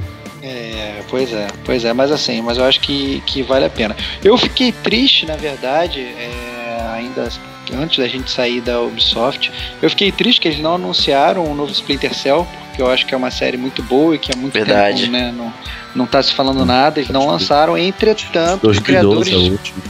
É, exatamente, já tem um tempinho, né? Eu já achei que fosse realmente surgir, talvez para lançar em 2018, mas não falaram nada. Mas entretanto, vai ter um jogo dos criadores do Splinter Cell, né? Que é o Starlink Battle for Atlas. Né? Vocês estão. O que, vocês acharam desse aí? Eita, esse, esse infelizmente eu não vi, não vi o vídeo sobre isso, não sabia. É, eu também confesso que eu, eu vi que tinha o jogo, mas eu, foi um dos que eu não vi o vídeo. Né? Então vou contar aí com, com a sua, sua descrição, Eu Stevox. confio, eu confio na sua descrição, exatamente. Caraca, cara. Então, assim, é, eu fiquei decepcionado, essa é a verdade, né? Parece meio futurista e tal, não sei o quê, mas também não deram muitas informações sobre o jogo. Eu fiquei triste, na verdade, porque eu tava esperando um jogo de, de, de espionagem, né? Quando falaram lá que era do É, eu ia te perguntar isso não, agora, se ele também se tratava de espionagem. Não, não, não, não, não. Foge longe da temática, foge longe da temática. E, pô, a gente não pode deixar de comentar aí o Mario Mas Rabbids, né? Kingdom Battle, né? Que vai ser essa junção aí do, do universo do Mario e o, dos Rabbids, né? Que é, que é meio spin-off do, do, do Rayman, né? Os bonequinhos lá. E parece ser bem legal, bem divertido. É, Cara, quem eu- vai ter Switch aí vai se divertir bastante, com certeza. É, então, eu acho que não vai ser pro Switch, cara. Eu Não, que vai ser pro Switch. pro- vai, vai ser só pro Game Boy, não? Pro, Não, não, eu Switch. É, é mas, de qualquer forma, mas de qualquer forma, assim, eu achei o máximo. Achei porque foda. é o Mario Tactics, cara. É, o Mario É, Tactics, muito bom, cara. Né? Mario Então, assim, XCOM, né? É, o Mario, Mario XCOM, XCOM. É, entendeu? Então, assim, eu acho que tem, tem tudo a ver é, com gênero de estratégia e tal, e pegando personagens que a gente conhece, botando. Mas é um tipo de jogo que eu gosto muito, muito. Sou bem viciado. Então, eu acho que é win-win situation, cara. Eu acho que é pra todo mundo. Cara, e é muito foda são os nomes, cara. Tem lá The Crazy One, The Macho Man. Cara, é muito engraçado, cara. Muito foda, cara. Pessoal, é- parece ser um jogo que vai prometer tanto na jogabilidade quanto no bom humor. Né? Então acho que é uma ótima junção aí. É, e maneiro, a Ubisoft tá fazendo um jogo desse exclusivão pro Switch que realmente vai atrair a galera, em vez de ser um porte de alguma coisa e tal. Então, kudos pra ela. Eu, por mais que vocês dois estejam elogiando bastante, eu confesso que eu vou passar longe.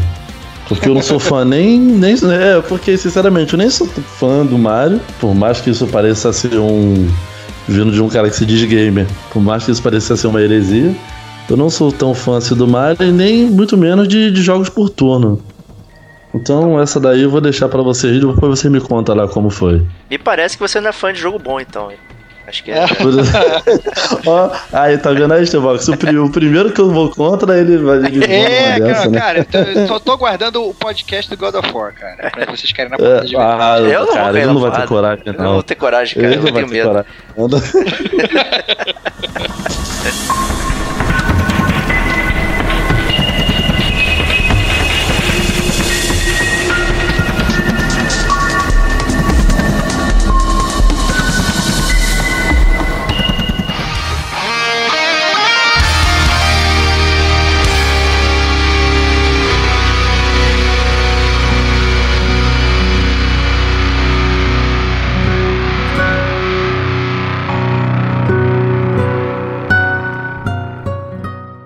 Já que a gente falou de God of War, né, vamos pra conferência da Sony, né? Vamos falar aí da, da nossa mãe Sony aí, a- onde se reúnem os mais fanboys aí de todos os tempos dos videogames, né? Vamos ver o que, que ela nos reservou nessa, nessa conferência dela aí, que a gente não tenha visto antes, né? Vamos lá. Stevox, traz aí o Cara, primeiro, então. Primeiro prato Então, a principal. gente- então, a gente pode começar, eu acho que com. Assim, a gente já fala que a Sony começou, né? É, o primeiro jogo que ela trouxe foi o Uncharted The Lost Legacy, que a gente já chegou a falar algumas vezes aqui no Gamer Como a Gente. Que é aquela DLC do Uncharted 4, mas que também vai funcionar como um jogo standalone, né? Um jogo que você pode comprar sozinho. E, assim, eu sou muito suspeito pra falar da série Uncharted, né? A gente, inclusive, é, já gravou o podcast do Uncharted aqui no Gamer Como a Gente, né? Então somos todos fanboys, exceto o Diego. E... Que isso? Mas a verdade é que eu, eu vou ser sincero, assim, agora eu vou, mesmo sendo fanboy, eu vou mandar uma real. Vai mandar o Eu tô Diego, pouco né? Eu vou mandar o Diego, vou mandar o Diego. Sabe o que tá me preocupando nesse Uncharted novo? É que eu não Diga. sei se ele vai ter um humor característico do Uncharted, cara, que é muito dependente do Drake, né? Uhum. E, e eu não sei se ele vai ficar um jogo muito sério. Óbvio que eu quero voltar pro universo, óbvio que eu quero viver os personagens e tal. É, mas eu acho que vai, talvez fique muita aventura e pouco humor, entendeu? Vai ficar um Indiana Jones sério. Eu não sei, eu não sei o que, que é. Cara, achar, é-. O que, que você acha, Fábio? Pelo que eu vi, pelo que eu vi do, do diálogo, o pouco de diálogo que foi mostrado nos trailers até agora, eu não acho que tá faltando humor, não. Pelo menos não por parte da Chloe. A Nadine, que parece continua séria, né? É, Mas a. Chloe, pelo pouco que foi mostrado até agora, eu acho que ele vai ter um pouco de humor da parte dela, sim. Vamos ver, vamos ver. Mas Eu, eu- diria que, eu, acho que- eu diria que o que me preocupa nisso daí acho que é só o preço, né? Que ele foi anunciado a 40 dólares, é quase o preço de um game completo. Aí eu não sei se o, o, o que vai vir vai, vai compensar os 40 dólares, o custo-benefício. Porque bem ou mal ainda é uma DLC. Ah, mas é o, é o tua última pegada de universo Uncharted aí, cara. Se bobear, vale, ah. vale investimento, cara. Cara, em se reais fosse, são 150 reais, viu, cara. Cara, eu, você sabe, eu sou fanboy. Se fosse 100 dólares, eu ia dar os 100, então... Olha lá, cara. viu, Diego? É assim não. que fazer, cara. Cara, ele tá é falando assim. que nem eu, cara. Porra. Mas, então, Toda, porra. Como fanboy, não importa. Eu vou comprar, entendeu? Mas Isso a real é que reclamar, se né? DLC, eu tô achando que você podia ser bem cara. Exatamente. Pô, por 150 250 é. reais, cara, é um jogo completo em. Eh, RL, BRL, é? né? Então é foda, assim, sabe? A gente não sabe exatamente o que, que, que, vai rolar, né? Porque é, a gente já teve outros standalones, principalmente do, do Infamous, né? E são coisas bem mais curtas, assim, não são tão robustas assim. E o preço refletia isso. Agora por 150, Exatamente. né? Eu, assim, também eu acho que a gente não deve sair decepcionado com a Naughty Dog nesse sentido, né? Então é só aguardar aí. É É essa. porque, tipo assim, a última, a última DLC de história da, da, da Naughty Dog que eu vi, que no caso foi no The Last of Us, foi bem curtinha, né? Aquela lá, eu esqueci o nome agora lá, que contava a história da, da Ellie, já bem antes dela conhecer o Joel. Assim, entendeu? é, é o É, Left Foi Behind. bem curtinho, é. Isso, Left Behind. Foi, acho que era duas horas ali de, É rapidíssimo, na de verdade. gameplay, é, entendeu? Não, lógico que não tinha esse preço caro, mas é, não, não deixava, não deixa de ser uma DLC da Naughty Dog, então é aguardar pra ver. É isso aí, isso aí, né? Eu, eu, assim, eu não tive essa preocupação aí do Estevão, da questão do humor, né? Porque a gente tá tratando de personagens diferentes, né? Talvez a gente tenha outro tipo de, de take na história, eu, e, então, não sei. Então, não tô muito preocupado com isso, não. Então, outro take de história, na verdade, que a gente pode falar, e eu acho que aí é, é o grande, talvez o grande carro-chefe da Sony também nessa apresentação, foi o God of War, né? Que é uma série que já estava finalizada, aparentemente, é, e recentemente foi anunciado que ia ter um, um Kratos que é um Kratos manso, né? Ao contrário do que acontecia nos, nos, né, nos Revenge! O Kratos antes ele era o incendiário, né? Agora ele é o bombeiro. É, exatamente e tal. Então, muito, muito, eu achei muito engraçado, assim, essa mudança de comportamento, né? Ele falando lá com a, com a criança, tipo, fique calmo, tudo vai dar certo e tal, sabe? Umas coisas Você assim, já viu o que Kratos foge- aconselhando alguém? É, né, exatamente. Foge muito da personalidade, muito engraçado e tal, com uma, com uma vibe meio de pai, né? E aí teve mais um trailer espetacular, gráficos fantásticos, mas eu vou falar que, assim, óbvio que também é outro que eu vou pegar, mas eu, eu achei que o próprio estilo de jogo, gameplay, tá bem diferente. Eu não sei se, é, é obviamente, por ele não estar com as, aquelas correntes do caos e tal, obviamente por, por conta da, da história ser diferente, ou, ou, se, ou se a própria que a câmera que é, tá muito perto do personagem e tal, tá um terceira pessoa bem colado, Uhum. né? Eu não sei, eu Também achei na muito verdade, próximo. É, eu achei muito próximo, assim, eu achei o trailer, é... achei um game diferente, assim, é o mesmo personagem, é o personagem que a gente conhece, mas me parece um jogo completamente novo, quer dizer que o Diego tá É, um, é completamente praticamente dentro um dele. Não, reboot, cara, né, cara? é, eu tô muito dentro, cara. Foi a primeira vez que o, que o Kratos e o God of War, assim, me conquistaram. Eu achei que, pô, finalmente saiu desse negócio de gritar o tempo todo e não sei o que. Cara, chato pra caralho essa merda. E. Sabe, não, cara, eu acho que é uma. Eu acho que promete ter uma dinâmica interessante é, com o filho dele e tal. E ter o coming of age do próprio filho. Imagino que isso deva acontecer e tal. Talvez ele até se suceder como o God of War. Enfim, não sei o que vai acontecer, mas. é, eu não fiquei abafado assim com essa câmera muito próxima assim. É, Eu tô acostumado com alguns jogos, né, assim, até o. Mas eu acho que vocês que são muito fanboys do, do- da série e tal, já estão acostumados com o estilo né, de jogo, né? E eu acho que esse jogo ele tá fugindo tanto do estilo quanto do conceito, né? Eu acho que isso me pegou bastante, assim. Eu tô muito ansioso, não esperava estar ansioso. E aí quando eu vi o trailer e tal, eu fiquei, pô, mudou completamente a minha cabeça, cara. Eu, vai ser a primeira vez que eu vou querer jogar um God of War de verdade. Cara, o, É, o cara. reza a lenda que você vai querer, inclusive, jogar os God of War anteriores, vai se amarrar. Não, jamais. loucamente, Isso jamais, cara. Cara, é, é, tipo assim, era, é complicado. Por- Porque vai, vai, de, vai de cada fã, né? A- o, o caso da jogabilidade, de tudo, né? Como o Stevox até salientou, até a, a câmera mudou, se aproximou mais. Resta saber se, se isso realmente era necessário, entendeu? Eu Acho que, não sei se ele, qual foi o feedback que eles tiveram para resolver fazer essa mudança. Mas, independente do estilo de jogo ter mudado, o que eu vi até agora me agradou bastante. O quanto ao lance da câmera, como eu disse, eu realmente achei muito próximo, mas acho que isso no, no- no ano passado, né? Quando foi revelado o pouco que foi mostrado, eu tomei aquele impacto assim, eu fiquei pensando, porra, isso é God of War, tá, tá meio estranho e tal. Mesmo tendo gostado, e o que, me, o que eu estranhei foi justamente o lance da câmera. Mas agora, nesse trailer, acho que eu já, já de tanto assistir, né? Eu já me acostumei, já tô pronto lá pra tá quadrado, fanboy. triângulo, bola e X, entendeu? Exatamente. é só, é só, é só vir na mão, cara. Eu, e a história realmente parece ser bem mais interessante. Eu acho que vai pegar bem mais do que o primeiro. O primeiro eu acho, eu, acho, cara, que tinha uma história boa. Eu, quando eu terminava um God of War, eu ficava já ansioso pelo outro, porque principalmente o do 2 pro 3, né, que, de- que deu aquele link, né, de, de um pro outro. Porra, eu fiquei ansioso, cara, para jogar para saber qual ia ser a conclusão daquilo ali. Porque eu achava a história boa, porque teve algumas reviravoltas entre ele, os Zeus e tudo mais. Mas essa realmente, ela vai, essa pegada diferente dela, dele com o garoto, eu acho que vai ser bem mais interessante. Boa. Pô, o fanboy falando isso, então, cara, tem que pegar. É Isso aí. Então, então migrando para outro personagem que volta, na verdade, aí eu acho que o grande fanboy é o Diego, Opa. é a Aloy, né? Puta a, merda, cara.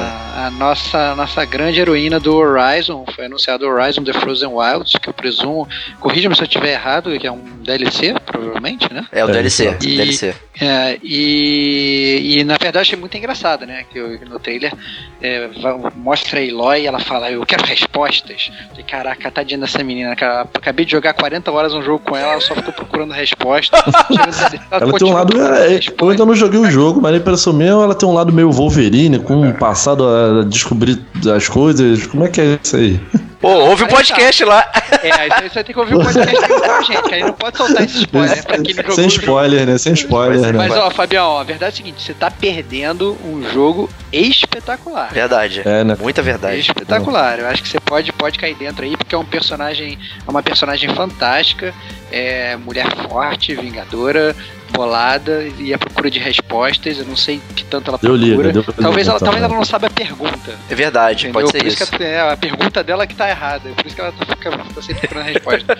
mas, mas a verdade é que a, que a Eloy tá de volta e fiquei muito empolgado. Eu não sei também qual vai ser o price point aí do, do, do DLC do Horizon, mas eu acho que o, a Guerrilla Games tá fazendo o que tem que fazer mesmo. Assim, fe, fe- criou uma IP nova e tá explorando ela, entendeu? Então é isso aí. Exato, não vejo nenhum depois problema de em tantos, lançar de- Depois de tantos Killzones meia boca, né, cara? Eles pois é. conseguiram acertar, pelo visto. Tem nenhum problema lançar um DLC, expandir mais daquilo que a gente gostou e tal. É, acredito que vai ser realmente uma parada robusta, assim. E é, vai ser bem interessante, tô muito dentro. Né? Engraçado, recentemente eu recebi um e-mail da, da Sony aqui falando do Horizon e tal. Aí falando. Ah, já foram é, mortos não sei que quantos milhões de Watchers e tal, dando as estatísticas assim de todos os players. Então achei legal, assim, que é um jogo que a galera realmente curtiu e como o Stevox já tinha falado, assim, é sempre bom ver uma IP nova que tá, que é boa e que caiu na- nas graças dos gamers, né? E, e- e isso vai ser evoluído, não? Então é, é muito gratificante é, esse tipo de coisa, muito foda mesmo, em vez de ficar sempre concordo, reciclando. concordo. É foda demais, cara. Tô muito dentro, cara. Então, É bom quando a empresa IP sai só daquela sequência, né? De número 2, de número 3, é bom IP nova na É área. bom, é bom. É bom mesmo. Então, uma outra IP, na verdade, e essa que retorna é uma IP que já tem muitos fãs, é o Monster Hunter, né? Que na verdade é muito famoso, não aqui no Ocidente, eu acho que o grande é forte no Oriente, né? Muita gente joga, sustentou o PSP. Né, eu falei do portátil da Sony durante muitos, muitos anos. E eu acho que o trailer do Monster Hunter foi premiado, pelo menos ganhou o meu prêmio de pior trailer da, da, da, da, da companhia inteira, da, da, não só da Sony, mas de toda a E3. Porque Toda- o trailer toda é cheio E3. de cortes abruptos, é muito estranho. Parece o personagem andando, ele dá um golpe, corta, aí vai pra mesma cena, ele dando um outro, um outro corte. Assim, ficou muito estranho o trailer, assim, a gente já sabe sobre o que, que se trata o jogo, a gente sabe que vai vender pra caramba, não sei se talvez não aqui no ocidente, é, mas eu achei o trailer muito ruim, achei estranho, entendeu? Além de parecer um jogo de um, um sistema antigo, nem parecia, eu acho que o PS4 parecia tava eu achei bem travado. É, eu achei os cortes de câmera, a pessoa que planejou aquele trailer e tal, pareceu que remendou uma série de é, cenas e botou ali. Vocês acharam isso ou foi só impressão minha? Cara, eu ignorei Cara, completamente eu. o Monster Hunter. É, exatamente, cara. Eu ia, eu ia falar a mesma coisa. Eu, Monster Hunter, eu praticamente, eu particularmente, eu vou pretendo passar longe. O trailer, quando eu vi, eu já vi com o olho virado, bocejando. Porque, sei lá, como você disse, né? Aqui no Ocidente não fez muito sucesso. Eu mesmo conhecia só de nome. Eu nunca, acho que eu nunca nem assisti algum gameplay de Monster Hunter. Ainda mais que, de- até mesmo por ser um jogo já um tanto antiguinho, né? Então, nisso daí, pra mim, a Sony não. É como passou batido. É, pra mim passou batido também, eu não- nunca curti muito, assim. é, eu já não jogo muito portátil, então. É, eu não gosto de, sei lá, desses negócios de colecionar monstros e tal, não sei o quê. É por isso que às vezes, eu, por mais que eu queira muito jogar, sei lá, Nino Kunio, eu ainda fique também é, receoso porque eu tenho que ficar colhendo monstrinho e tal, não sei o quê. Então eu fico meio nesse negócio. Prefiro passar. Então, o próximo da lista, então já que a gente já tá falando de IPs é, é, né, que são antigas, vamos começar com uma IP nova, né, que é o Days Gone. Puta né? merda. Esse então já foi já foi Toma ali, muito zumbi. falado. mais mais um de zumbi, né? Como se o assunto não tivesse batido e tal, mas é aquela é um, um zumbi estilo aquele Guerra Mundial Z, né? Aquele filme do Brad Pitt que tem um Isso, milhão de isso. zumbis correndo. Parece parece uma onda de zumbi, né? De- literalmente uma onda uma onda do mar feita de zumbi. É, você nem consegue ver quantos zumbis tem, mas ele vem correndo. O gameplay eu achei, na verdade, até bem interessante, porque mostra como o personagem ele usa os zumbis pra enfrentar os inimigos humanos, né? Mostra que, na verdade, o jogo não é só um. um, né, Não você é contra zumbis. sobreviver, né? Não é só tiroteio. É, exatamente. Não é, só, não é só um tiroteio, tem realmente uma parte de sobrevivência. Mostra que os humanos talvez sejam os principais oponentes do jogo, né? Os oponentes inteligentes do jogo, né? É, é, mostra que vai ter ali um papel fundamental, inclusive, é, na série. Mostra que o, um de relações interpessoais do personagem principal. Então, assim, eu não vou falar que eu tô hypado por causa só do tema. Mas eu vou te falar que eu já passei a olhar o, o jogo com outros olhos. Ou de acordo, sim. É, eu também, eu, eu, na verdade, eu tava muito receoso com o jogo, quando ele já tinha sido a- anunciado antes, aparecido e tal. Eu fiquei meio, é, mais um jogo de zumbi e tal, bababá. E assim, eu acho que ver o jogo em ação. é, deu pra ver as possibilidades que ele pode trazer, né, e tal. E, pô, teve, teve aquela parte que você vai de motinho e tal, pilotando pelo mundo, não sei o que. Então, parece ter coisas a serem feitas, né, no, no jogo, né. E que provavelmente eu não vou fazer, obviamente, né? Já que promete ser um jogo de mundo aberto gigante, né? Mas vamos lá. É, então eu acho que isso pode trazer bastante coisa legal pro jogo e vamos ver o que, que eles vão desenvolver em cima disso. Né? Então tô bem curioso, quero, quero bastante, quero bastante, por que pareça. Pô, cara, eu, eu acho que nós três, então, gente, todo mundo aqui teve a mesma. né, Desse caso desse jogo é unanimidade. Porque eu também sou, eu tô, sou bastante saturado com esse tema, e não é só no, no universo gamer, não. É filmes, séries, tudo que envolve zumbi.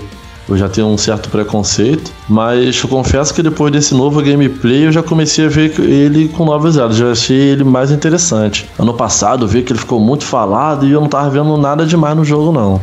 Mas dessa vez a- a- já mostrou algo a mais, mostrou, como o Stevox disse ali, mostrou até uma certa tática do- durante o gameplay, dele usar os zumbis para atacar o- os inimigos dele e tal. Então, e alguma. Já, enfim, o jogo já se mostrou mais interessante. E parece que ele tá mais polido, mais bem polido agora, ele parece estar mais bonito nesse gameplay do que o último também. Porque Verdade. só serviu para deixar mais interessante. Cara, mas teve um jogo assim, vou até vou puxar ao invés dos T-Vox aí, que eu, obviamente eu já ia pegar, claro, né, porque eu sou grande fanboy da Quantic Dream aí e tal, do David Cage e afins, né, mas esse dessa demonstração do Detroit eu achei muito foda. É, os tipos de possibilidade, ver a questão do outro lado, né, do, do libertador dos androids, não sei o que, e você poder ser um libertador violento, um libertador pacífico e tal. Eu achei muito maneiro, cara, essa parte do gameplay ali. Eu fiquei extremamente hypado, porque eu sou fanboy de ficção científica, fanboy dessa questão de sintéticos e versus humanos e, e quem criou o que e tal. Então, pô, é uma discussão que eu estou esperando que seja relevante e interessante. Por favor, David Cage, não me decepcione. Então eu tô. Talvez o que eu esteja mais hypado de todos os jogos anunciados é Detroit Become Human. Eu tô bem, bem boladão. Né? E queria saber do Stevox aí, que também é um fã da, da Quantic Dream e tal. O que, que, que você acha aí? Cara, eu tô muito hypado, já tava hypado antes. Só que esse trailer especificamente ele não me hypou. Então, Puta merda! É, é, assim, eu tinha preferido o trailer anterior. Eu não sei, eu acho que talvez foi o, aquele personagem, né? Aquele androide que foi mostrado se rebelando e tal. Eu achei o personagem muito insosso, eu achei bobo é, demais. Mas de qualquer forma, assim, eu gostei das possibilidades. Eu espero que, que, que né, tem uma hora que mostra lá é, ele meio que fugindo, aí fala, ah, não, é, é, as, as opções que ele poderia ter tomado Isso, é. ali e tal. Então, assim, dá pra ver que vão ter realmente muitas árvores de possibilidades do jogo né? É, e eu espero que seja bem feito, porque a gente sabe, a gente discutiu várias vezes no Gamer como a gente, quando um jogo ele é bem scriptado e tal, os jogos que geralmente a gente acaba se envolvendo tem a história melhor, eles acabam sendo mais presos em termos de possibilidade, né? É, exceto, por exemplo, o Witcher, que, que, né, que acaba sendo uma exceção. Mas geralmente é, eles costumam amarrar mais o termo da história. Mas os jogos da Quantic Dream meio que não são assim, né? Eles geralmente eles costumam realmente abrir uma árvore grande dentro da história. E obviamente esse jogo não vai ser diferente. mas o que eu achei interessante é que não vai ser só a questão da história, é realmente a questão do gameplay, entendeu? Então você vai poder aparentemente sair de uma situação de vários jeitos diferentes. Então, é, o hype tá lá no alto, apesar do personagem eu ter achado ele muito muito chapolim, assim, achei muito, muito bons, muito chapolim, eu achei, eu achei forçado e tal é, tipo, querendo incitar os, os, os androids e tal. A, a Não é pelos 20 centavos, né? É, exatamente. exatamente, exatamente. Então, assim, eu acho que a temática é boa, acho que tem muito pano pra manga. Não é uma, um tema novo, né? É, é androides versus humanos, essas coisas. Obviamente, David Cage não criou isso, tá, tá utilizando um tema que já foi batido é, um milhão de vezes em filme, livros, etc. Mas eu realmente acho que é, a, estrela do jogo vai ser o próprio jogador que vai poder dar rumos à história. O que, que você achou, Fabiano? É, eu acho que querendo aliviar um pouco essa tua preocupação contra o personagem, óbvio que eu posso estar errado, eu acho que ele, eu acho que a ideia dele nesse jogo é fazer um como ele fez com o Heavy Rain, cara que você utilizava vários personagens durante o jogo, né? Não, não, ficava preso a um personagem só. Eu digo isso porque na primeira apresentação do ano passado, o gameplay mostrado foi com uma espécie de detetive, né? Um investigador ali, que, que um negociador, na verdade, né? Que estava tentando negociar ali e mostrando, e, e durante essa negociação, mostrava vários finais possíveis da, da do que poderia acontecer. Aí agora já mostrou mais um personagem, então eu acho que pode ser pode ser uma pegadinha, mas eu acho que não vai ficar preso só nesse personagem, não, cara. É, e, não, tipo assim, tanto não vai, é, só, só pra te complementar, é, tanto não vai que na verdade o personagem que eu tô mais ansioso é o que eles meio que mostraram menos, que é o personagem interpretado pela Valerie Curry. Né, é, ela é, aparece, né? Não sei se você ela notou, apare, ela aparece ela nesse aparece, gameplay. Ela, ela apareceu ela apareceu de relance nos dois, na verdade. No anterior isso, e apareceu isso. de relance nesse. Então, na verdade, eu tô, eu tô esperançoso por causa dela, porque eu acho que pode ter realmente uma personagem feminina forte aí que pode abrilhantar o game. É, eu tô clicando agora para baixar o Heavy Rain Remaster, cara, para jogar. Olha lá. está baixando, está baixando. É, tipo assim, só para agora para falar sobre a questão da minha expectativa é o seguinte, eu depois do Heavy Rain eu fiquei bastante expectativa, né, quando saiu o Beyond Two Souls. Só que acabou que a minha expectativa não foi atingida.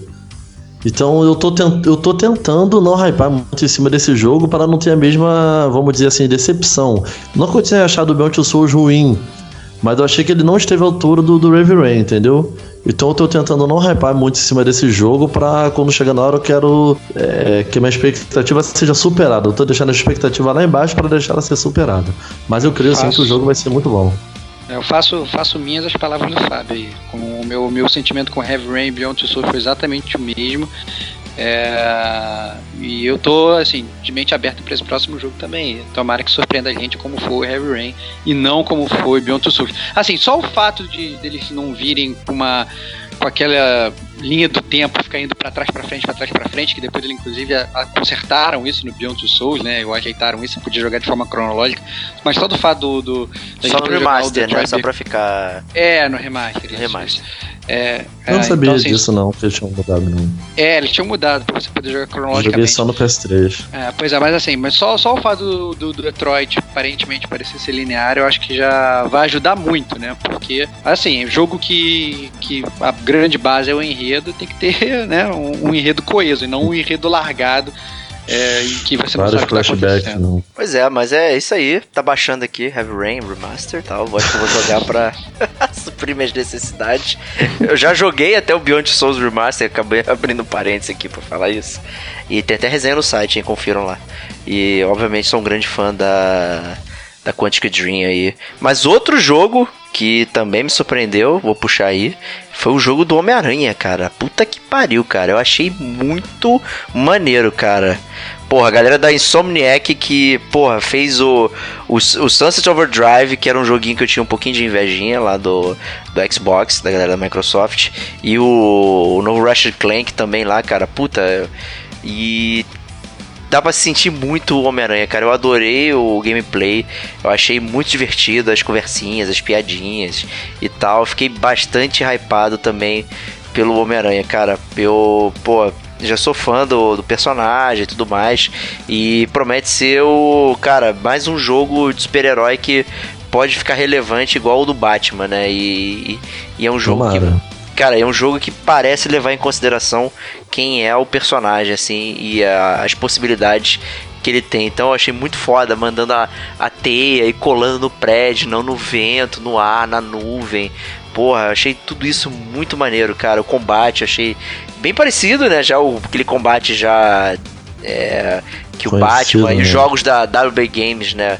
Fecharam, né? Tipo, é, parece Cópia. funcionar, né? Caralho. O, o, o Mordor, o Mad Max, o Batman são jogos que funcionam. Quadrado bate, triângulo dá o counter, bola dá o esquiva. Só que é o Homem-Aranha, cara. Porra, eu achei o movimento dele muito fluido. E parecia que os movimentos eram improvisados, porque o Homem-Aranha não é um cara que sabe lutar.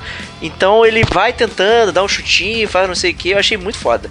Cara, eu tô bem dentro. Já que aparentemente o Tevon não tá, né? Então eu queria ouvir você aí. Não, cara, eu tô, tô dentro. É, eu, eu realmente eu, eu fiquei impressionado como você ficou, mas eu fiquei ainda com aquela vibe do Batman. Eu achei que é o mesmo jogo do Batman, é, só que com skin do Homem-Aranha. É, mas eu acho que realmente assim essa transição que você falou é, do- de eles estarem realmente querendo entender como é que é o personagem, tentar realmente fazer igual com uma pegada bem quadrinhos, eu acho que realmente é, foi, foi bem feito. A interação com o cenário eu achei bem legal, que várias vezes durante o combate ele fica usando, sei lá, o guindaste pra bater nos inimigos e tal. E não é um Homem-Aranha assassino, tem uma hora que ele isola o cara do prédio, eu falei, tá de sacanagem, mas ele pega e manda uma teia e puxa o cara de volta, entendeu? Então assim, ele, eu, eu achei o jogo legal, mas eu tô. não, tô nesse hype que você tá. Entendeu? Eu acho que eu vou Uhum. pegar, vou jogar, mas eu não tô nesse hype todo não. E principalmente eu acho que. Talvez porque eu acho que os. os pelo menos no trailer faltou um bom vilão, cara. Entendeu? Pareceu um vilão mequetrefe lá e. Eu acho que precisava realmente ter um, um- um vilão pra mostrar, até por exemplo, em que, em que universo do Homem-Aranha que a gente tá, na verdade, né? Porque eu não sei, eles não entraram muito a fundo nisso e a gente não sabe se é um Homem-Aranha mais no futuro, se a gente não sabe se é um Homem-Aranha da época da Gwen Stacy, a gente não sabe muito bem nem que Homem-Aranha que é, né? Vai que é o Ben Riley. Não, não é não, cara, não é não. É o Peter Parker Não, não, mesmo. Peter Parker Louvando mesmo. absurdamente, cara. Fazer a. Teve conversinha com a Mary Jane e tal. Apareceu o Kingpin. É. Ele falou com o Kingpin. Aparentemente estão enfrentando uma força diferente lá. Cara, Aqueles caras que tiveram um poderzinho. Você sabe qual é o nome? Eu esqueci o nome dele. Vocês sabem qual é o nome daquele Homem-Aranha negro? É o Miles Vocês lembram Morales. o nome dele? Miles Morales. Ele aparece no- Ele no- no aparece trailer. também e tal. Então, assim. Aparece. É, eu aparece. acho que eles Eu vão vi, fazer eu uma jogadinha aí. Não, assim, acho que eles vão fazer uma jogadinha, mas assim, é, o que eu quero, na verdade, é o universo, realmente, que eles consigam transplantar o universo do Homem-Aranha pro videogame, né? Pra você ver aqueles personagens que você conhece, aqueles personagens que você gosta, os vilões que você gosta, entendeu? Não precisa ser uma trama mu- muito mirabolante, até porque o, né, as tramas do Homem-Aranha não são muito mirabolantes, né? Mas eu espero que eles não venham com, né, com, com essas papagaiadas bizarras que volta e meia aparecem no- no- nos quadrinhos de, de né, ah não, da, da aranha primordial que dá os poderes pro Homem-Aranha, sei lá. Eu acho que não vai chegar Eu- nesse eu- ponto, eu- não. eu acho que eu entendo bem o que você tá querendo dizer, cara. Tem É técnica. que, tipo assim, o. que eu vou- vou- é, porque, tipo assim, no questão do Batman, eu vou, vou citar o Batman, porque eu acho que nenhum quadrinho foi tão melhor adaptado ao- pro universo game. É que quando a gente jogava o Batman, cara, você. Você sentiu o Batman. Você que você, você tava, ao invés de você estar lendo o quadrinho, você tava jogando, mas a imersão também era muito boa. E eu acho que o que você tá procurando é isso, né, no jogo do Homem-Aranha. Você quer jogar, você quer se sentir o Homem-Aranha, você quer se sentir o, o Peter Parker, você quer ter essa imersão. Depois de ler tanto quadrinho, conhecer tanto universo, você, você jogando, se for se for bem fiel, você vai, vai se identificar na hora. E, agora, quanto ao lance do, do, do combate, ser parecido com o do Batman, a princípio isso não me incomoda. Porque é só. Foi, é só um pedaço do jogo, né? Que foi mostrado. E para saber se o jogo todo em si vai ser ou não uma cópia do Batman, tem que. Não adianta, só jogando mesmo. Essa parada de um jogo lembra outro é, é muito normal, cara. Ah, porque, até mesmo porque às vezes o jogo, quando ele é bom, como no caso do Batman, ele inspira. Os caras podem ter sido inspirados ali, mas creio eu que vai. Que eu, pelo menos, eu espero, né? Eu aposto nisso que vai ter suas próprias características, vai ter sua própria identificação com o universo do, do Homem-Aranha. E eu acho que. Eu tô, eu tô no. Não tô no. Nossa, como eu tô hypado, mas eu, tô, eu acho que sim que vai ser um bom jogo e pretendo jogar ele, ele com certeza. Maneiro, né? E essa questão da jogabilidade até do Batman é uma jogabilidade que funciona, né? Esse esquema. Tanto é que ele já Isso, rodou é, em se é pra copiar, vamos copiar uma coisa boa, né? Exato, é. Esse que é o ponto. Né? E, e, pelo amor de Deus, tirar da cabeça das pessoas que ficam falando que Spider-Man 2 do PS3 é bom, cara. Que porra é essa de Homem-Aranha que fica entregando pizza, cara? Todo mundo achando foda, ah, que legal, vou entregar pizza com Homem-Aranha. Se fuder, cara, porra, eu fico puto com isso, cara. Homem-Aranha é pra entregador de pizza, cara. Porra. Caraca, cara. Mas, ele- mas eu quero ver se eles vão botar o Homem-Aranha tirando foto dele mesmo, cara. Isso, Isso tem que tem que acontecer. Isso que é Isso- Homem-Aranha, Ah, cara. Ele botando, isso, tirando exato, fotinho. É isso aí. É, né? Entregando pizza na cidade e tal, Tô- meu. Porra. Tomando esporro, do, atenção. tomando esporro do, do, do, do- Isso. do chefe lá dele. É, pô, Isso presta atenção é que tá, aí, eu- É, até porque, cara, eu é acho que esse lance da pizza não vai ter, porque se não me engano, ali ele já tá na fase adulta, entendeu? É, não vai ser lógico, aquele é. Homem-Aranha assim, adolescente, nada disso não. Ali ele já, pelo que eu li, é, já é Homem-Aranha na, na fase adulta. Não, mas o Homem-Aranha O que eu 2 era quero- baseado no filme, cara. Ele, no filme não tem Homem-Aranha entregando pizza, cara. Mas no PlayStation 3 tinha fase de Homem-Aranha entregando pizza. Todo mundo achou aquilo incrível. Não pode ser, cara. Desculpa. Não dá. Cara, a única coisa que eu quero desse jogo são milhares de easter eggs pra me deixar feliz pra caralho. Isso, é. Entendeu? É, Ah, é- vai- é coisas clássicas. Eu que eu acho né? que vai ter, né? É o Homem-Aranha escondendo a roupa num, num bolo de teia e botando perto da chaminé. Entendeu? É, é isso que eu quero, cara. Eu quero, eu quero Homem-Aranha com. Eu quero Homem-Aranha com lançador de teia, cara. Não quero teia saindo de dentro da. da Não, é lançador dele. de teia, grudando nas É, coisas. Você viu que isso é. aí, cara. tá Eu muito quero, foda. Eu quero um clássico. Cara, eu quero clássico. Um, um detalhe assim, eu não, sei- não sei, eu quero, quero saber a opinião de vocês sobre isso.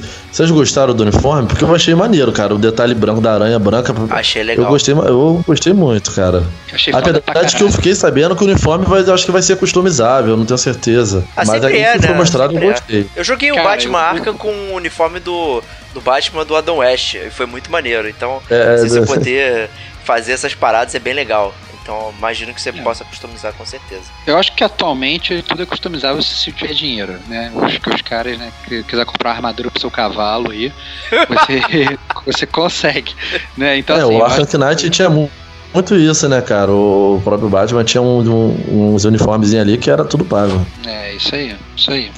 Então, mas, o, mas a verdade é que o Diego ele puxou o jogo do Homem-Aranha, mas ele me cortou, porque que ele tava falando do remake do, do, do Beyond Two Souls, o remake de Heavy Rain, Cacete A4, e eu ia puxar a sardinha pro grande remake da E3 2017, que não é um remaster, é um remake de verdade. Eles vão refazer o jogo todo. Que não, vem dormir não, cara. Que vai ser espetacular, cara. Vai ser espetacular, cara. Que é o Shadow of the Colossus, né, cara? Que é um jogo amado voltando aí, explodindo corações. E vai ser foda pra cacete. Eu achei que se bobear, essa foi uma das grandes surpresas assim da, da, da, conferência da Sony. Eu confesso que eu não estava esperando. Nem né? eu. estava esperando até que eles fossem lançar coisas, tipo, coisas que eles não trouxeram, tipo Last of Us 2 e tal, não sei o que, né? Que provavelmente deixaram para para PlayStation Experience ou para outras feiras que estão vindo aí, mas vieram com, com esse remaster, remake e com esse petardo fulminante que até o Diego, que odeia a série, como ele é fã de remake de remaster, vai ter que comprar. É, não sei. é assim, quem tá fazendo o remake é aquela Blue Point, né? Que, que já, já fez a remasterização do, uh, do ICO, ICO, enfim, e o Shadow of the Colossus, tipo, PS3, confira o nosso podcast lá sobre a. Cara, ela fez, só, só um parênteses, ela fez também a remasterização do Uncharted, cara. É, ela fez a transposição do Uncharted sim, do, sim, do verdade. PS3 pro PS4. O Uncharted Inclusive, Collection, eu, é, exatamente, eu elogiei muito na resenha do. Que eu cheguei a fazer resenha do Uncharted Collection pro, pro Gamer Como a Gente, tem lá no site. E eu elogiei muito, cara. Eu acho que, que se tem alguém que, que manda bem em remake e remaster é Blue Point. É, não, é, assim, existe uma preocupação, muitos gamers é, falaram sobre isso, né? Porque não, não é só um remaster, é um remake, então eles estão refazendo as coisas. Será que e, e o, o, o Ico e o Shadow of the Colossus e o Last Guard também são jogos muito autorais, apesar de ter uma equipezinha trabalhando e tal, não sei o que, a gente sabe que tem um pouco, um pouco, montão, né, na verdade, do Fumito Ueda, né? Que não vai estar envolvido na parada, né? E existe uma preocupação dos fãs mais ardorosos de como isso vai se transcrever para uh, o remake, né? Porque não é só trazer a imagem bonitinha, né? Já rolou na, na, nas internets aí a comparação do PS2 versus o, o, o, o de agora, né? O que foi anunciado o remake, PS4. aparentemente, é, hum. né, o PS4, né? Aparentemente é só a Fog que foi embora, foi pra Silent Hill, né, a névoa, e aí liberou o mundo aí de, do Shadow of the Colossus, mas existe essa preocupação. Né? Então, assim, vamos ver o que, que vai acontecer, né? Porque o remaster já foi feito, né? Eu também me pergunto por que diabos vão refazer o jogo inteiro, né? Será que o Last Guard não foi tão bem e tal? É, enfim. Cara, para mim, sinceramente, esse temor aí pela ausência do Fumito Ueda é, não é totalmente infundado. Para mim, a ausência do Fumito Ueda vai ter um único impacto, é que o jogo vai sair rápido. Não vai demorar, entendeu? Se tirou o Fumito Ueda, tá lá. No ano que vem vai sair a porra do jogo, pô, 2018. Caralho. Entendeu? Então, assim, então claramente o Fumito Ueda pode ser uma mente fantástica. Eu, inclusive, já elogiei ele pra cacete, mas a gente sabe que o cara gosta de sentar em cima do trabalho né? É um grande fanfarrão, preguiçoso do caceta. Então, assim, já tá. Pra mim, esse é o maior impacto. Entendeu? Mudar uma coisa aqui, uma coisa colar, não tem problema, eu confio na Blue Point. Entendeu? Mas tirou o Fumitueda, já pegou todas as ideias principais dele, pegou o jogo igualzinho, tirou o cara, vai ser rapidinho. Isso vai ser espetacular. Deixa eu, fazer, deixa eu, deixa eu falar um detalhezinho aqui. Agora que o, que o Diegão falou desse medo dele quanto à autoria do jogo, eu fiquei sabendo que alguns colossos foram cortados do jogo original e que existia, isso tudo é rumor, claro, mas que existe a possibilidade deles serem adicionados agora, devido à capacidade do, do PS4. Só que, porra, se for. for não fez parte da questão original do jogo, como eles fariam isso? Eu tô, eu tô achando que agora tenho quase certeza que isso só passa de rumor mesmo. Porque senão realmente vai de encontro ao que o Diegão falou aí, cara. E ia ficar uma parada meio, meio estranha, né? Não sei se daria certo ou não. Vamos ver, vamos ver. Vocês eu, acham assim, aí? eu não sou um grande fã da série, né? Eu já deixei isso bem claro nos podcasts aí e tal. Tanto no podcast do Ico, como em outros aí que a gente falou do Last Guard. Enfim, mas eu entendo a relevância, entendo o, o uh, o que trouxe pros gamers, né, e tal. E talvez até goste desse remake, porque uma coisa que vai rolar no remake é melhorar a jogabilidade, né? A Bluepoint já comentou da questão do, de atualizar os controles, colocar para um skin mais, jo mais jovem, né, mais atual e tal. Enfim, pode ser que isso mude a minha opinião também do jogo, mas é, não sei, vamos ver. É aquela, aquela coisa. Não tô hypado e me questiono por que diabos fazer um remake de um jogo que é um, um, é um coach, né? A galera gosta pra caralho e tal, mas é super nichado, né? Então, eu não sei exatamente o objetivo disso. Ganhar dinheiro. Ga- Ganhar dinheiro com duas pessoas que gostam da série. Não, para com isso, Porra. cara. Não, É, calma aí. Não tem a mesma base instalada que o Uncharted, cara. Desculpa, não rola. Cara, Não, mas, quem, bem, o- a- mas, mas, mas é, claramente, cara, a, Sony não tá preocupada com base instalada, cara. Vídeo. Ah, não. Que mais... Não, não tá preocupada, cara. Você viu a quantidade de jogos VR que ela lançou, cara? É verdade. Ela começou, é, então, ela começou de cara com o VR do Skyrim, né, cara? Que a gente já sabia que ia ter, né? Como ia, podia faltar o Skyrim. Teve VR do Star Child, que é um jogo 2D. Teve o VR do Impatient, esse eu achei até legal, que parece como se fosse um sanatório, com uma história meio estranha e tal.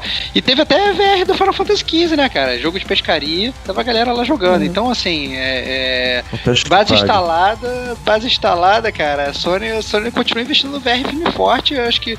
Não sei, aqui no Brasil eu sei que não tá vendendo, porque tá os olhos da cara ainda, mas aparentemente não sei se eles estão confiando que vai engrenar realmente a realidade virtual, né? Ah, Tá chegando oficial em breve aí, tanto o PS4 Pro quanto VR, então a gente vai- deve em breve ter preços é, oficiais e não oficiosos aí. Pode, se, pode piorar ainda mais o preço que a gente tem, né? Então. é, Mas acho que é isso, né, de Sony.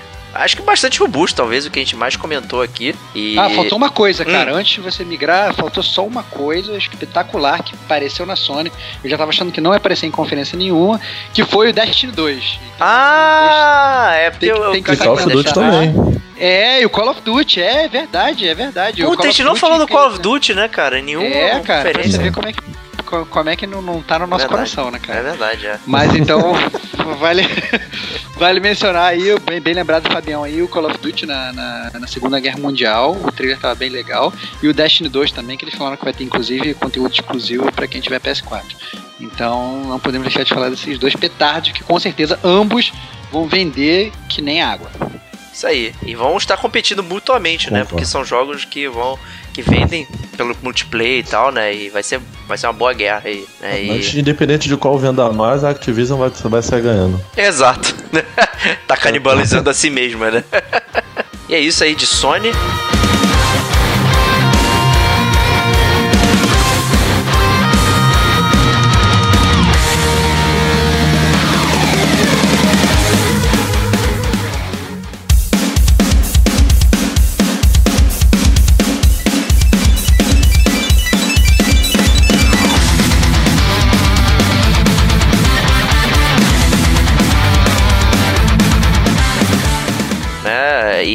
Vai arrumar agora pra Nintendo, que faz aquele clássica Nintendo Direct, né? Direto do da Treehouse deles lá no YouTube e tal. Você vê a galera jogando ao vivo lá é, os jogos e comentando e tal. É uma, uma transmissão gigantesca, são várias horas. É bem complicado de ver, né? Acho que demora muito aí. É, então é difícil ter essa, essa dedicação. Mas, obviamente, tem os destaques, né? E um grande destaque é o Metroid Prime 4, né? Que foi dropado aí e a galera ficou maluca, porque Metroid Prime foi o jogo que. Metroid já era um jogo relevante, a galera curtia, Super Metroid do Super Nintendo aí, que eu não joguei, já deixei essa vergonha game aí, o Stevox também, se eu bem me lembro. Mas é um jogo muito bom e Metroid Prime meio que trouxe para as massas aí o, a, a série, né? Lá no, no GameCube e tal. E, e eu, eu tive a oportunidade de jogar o Metroid Prime 1 e tal. Achei muito bom, muito maneiro, muito interessante. É, conseguir trazer toda, é, toda parte de Metroid, toda a jogabilidade e tal em primeira pessoa. É, é, sabe, é uma questão de design muito maneiro, assim. E, e porra, tá mais do que na hora de sair um jogo maneiro da, de Metroid. Metroid Prime 4 tá aí. Não, não sei se vocês são fãs da série aí até hoje e tal. Vou perguntar pro Fabião aí, o, Stevox até sei mais ou menos. Mas aí, Fabião, o que, que você achou aí? Cara, eu. Eu, eu sempre, eu sempre fui meio afastado do- dos jogos da Nintendo, cara. Eu joguei muito na época do, do, do Super Nintendo, de lá pra cá. do- nunca mais comprei nenhum console da Nintendo. Então é difícil pra mim falar desses jogos. O que eu amo de verdade, o que eu espero um dia. Acho até que sou capaz de comprar o Switch se sair um jogo. Um jogo seria Donkey Kong, mano. Agora, os outros jogos da Nintendo nunca me me agradaram tanto assim, entendeu? Então é difícil eu, eu comentar do- de um hype sobre o Metroid Prime ou não. Entendi, entendi. É bom, tem Tropical Freeze, né, pra Wii e Wii U também. Versões do, do, Donkey Kong que eu acho que você perdeu. É, aí, do, do, do, Donkey Kong. É, é. Não, perdi, perdi, perdi. Mas eu espero jogar um dia ainda. Boa, excelente. E você, Stevox? Cara, eu não fiquei muito ansioso com o Metroid Prime não, porque na verdade eles não mostraram nada do jogo, né? É, sim, é, mas é, aquele hype é só o é, nome, pô, tô fazendo. É, é, não, sim, eu sei, eu sei, mas é que tá, eu acho que pra a, a Nintendo, bem ou mal, eu acho que ela... A gente já chegou a conversar isso no, nos casts anteriores, ela andou dando umas pisadas de bola aí, né? Então, me desculpa, mas só com nome eu não vou comprar não. É, eu quero ver o jogo, quero ver se é bom. Tu compra porcaria só com nome e só porque a Nintendo faz essa palhaçada, cara. É, tá não, que, claro cara, isso, eu cara. sou um grande defensor da Nintendo, cara. Eu sou um grande amante da Nintendo, cara. Eu quero que a Nintendo volte aos seus, né, aos seus tempos áureos, onde ela dava surra de palmole na cara de todo mundo. Eu sou fã pra cacete da Nintendo. só que a verdade é que a Nintendo, cara, ela é, né, ela não, não, não tá lá essas coisas, né? Ela tá vacilando. Ela perdeu o terreno, né, nas últimas Ela perdeu, perdeu o terreno. Então, assim, eu acho que tem potencial? Tem. Esse último Zelda, Breath of the Wild, né, né, é, é, tinha potencial? Tinha, mas o nosso, nosso ministro do Zelda, Antônio Lute, já chegou, chegou a comentar aqui com a gente no off-top que achou uma porcaria. Então, é, não sei, cara, eu acho que a Nintendo, ela ela tá num terreno perigoso, entendeu? Eu acho que ninguém acha isso, mas eu acho que ela tá naquele terreno que se ela continuar dar essas vaciladas assim, ela pode talvez não se recuperar, vai pra lona e não levanta, né? Então eu fico preocupado. Eu não sei se eu, assim, eu não joguei, obviamente. Essa opinião do, do, do Antônio, até comentei já com ele e também aqui no cast, é muito contrária ao a massa, né, que curtiu o jogo, que achou que o Breath of the Wild é um jogo relevante da série Zelda, né? Então, não sei se a, eu não acho que a, que a Nintendo tá é, pisando na bola. Né? Obviamente eu tenho meu bias porque eu gosto muito da Nintendo. E outro jogo que foi anunciado é, mas sem trailer ou gameplay e tal, mas é um jogo que não tinha saído para console oficial, que é um Pokémon, um jogo de Pokémon RPG tradicional, que ele sempre saiu pro portátil, né? E agora vai sair também para um console. E isso sempre trouxe muitos jogadores, muita receita para a empresa. Né? Então. Vai vender que nem água. Não vai é, vender que nem água. Acho que é uma série que vende água. por si só. Né? Por mais que ele tenha um, uma um tempo de vida útil que talvez não seja muito longo, né? Você vê o Pokémon Go, todo mundo jogou e hoje, né? É, mas o Pokémon Go é um jogo de celular, como você costuma dizer, né, cara? Ele, é, ele é sei, tratado como sei, tal. Né? Tratado como é, tal. Mas assim, eu acho que o, o Pokémon é uma série que por si só já leva muita gente. Eu acho que vai ter, vai ser um um jogo que vai vender console, então vai ter gente comprando videogame só para jogar Pokémon né? Ou pelo menos vai ser o ponto de saída. E eu acho que assim, é a Nintendo tentando recuperar terreno, né? Eu acho que tem, é isso aí mesmo. E, e, e vambora, vambora. Pokémon, mas assim, você mesmo já falou que você era muito fã de joguinho de colecionar monstro, né? É, então, exato, é, não, é, não é pra mim. Desse você vai fora, né? Tô fora, né? Mas o, o Switch realmente tá nos meus planos aqui, com certeza. E. Pô, outra parada também foram os DLCs do Zelda, né? Acho que talvez uh, uma coisa que não rolava nos consoles da Nintendo, que eram as expansões é, de jogos e já tem duas é, pro Zelda, então isso é bem legal também, uma parada, um jogo que já é gigantesco, muita gente falando que perdeu, sei lá, 100 horas jogando, ainda vai ter DLC, então isso vai aumentar a longevidade e tal, né? então isso vai ser bem legal mesmo. E Cara, Nintendo é isso aí, cara. É, a apresentação dela basicamente focou nos jogos dela, né? Nas coisas que estão saindo exclusivas para ela e tal, e mostrar o que tá hum. rolando, né? Teve mais gameplay do Super Mario Odyssey, né? Que seria o Mario na vida real, né? Mas a gente viu gameplay é, em locais maneiros, assim, que não são da vida real, né? São, é, são lá da imaginação lá deles e tal. E, pô, era bem, pareceu bem maneiro, sabe? O, talvez com potencial para superar o Mario 64 aí no total. Com certeza. Então você eu... mudou, mudou de ideia. Porque eu mudei de ideia. do Mario é. Odyssey. É verdade, eu mudei mesmo. Eu não, eu vou ser sincero, eu não gostei, eu não gostei muito do que eu vi em relação ao Mario, não, cara. Você nem gosta de Mario, desse Mario Odyssey. Você já falou aí. isso, cara. É, cara, é. Eu... ah, sei lá, ficar atacando o chapeuzinho, aí onde o chapéu pega, você controla e tal. É, mas é assim. Pra não dizer que eu sou totalmente contra, cara, tudo que eu vi da Nintendo, você. Eu, eu, eu gosto muito de jogo de plataforma, tanto que você tem o Donkey Kong aqui. Pô, cara, eu gostei do. do se querer já pular, eu gostei do, do Sonic, cara. Entendeu? Eu gostei do que o Sonic tem pra oferecer ali. Eu, eu, eu, sou- sou- Cara, Sonic é. tabu aqui no Gamer com a gente, cara. Não pode falar sobre ele. Totalmente ele estaria nos meus planos. Não pode. gente, a gente tinha vetado ele da última vez aí, depois do Sonic Forces e tal, que foi ridículo. Sério, cara. Os caras falando, não dá, cara. Sonic Ai, Forces cara, é muito ruim, cara. sabe, né? O Sonic Mania, realmente, pra o Sonic ver. Mania É. apareceram coisas bem legais, assim, que remetiam a- as coisas boas que o Sonic tinha, né, e, e tal. É, mas o Sonic Forces, cara, o Sonic Forces é muito fraco, cara, muito ruim, cara. Mas é isso aí, cara. A Nintendo trazendo as forças dela na, na- na- na apresentação dela, uma coisa bem pessoal, bem, bem, bem, bem padrão mesmo, assim, bem, bem, bem interessante. Só que é muito longo pra você acompanhar e tal, então é difícil você ter esses highlights aí. E, mas é isso.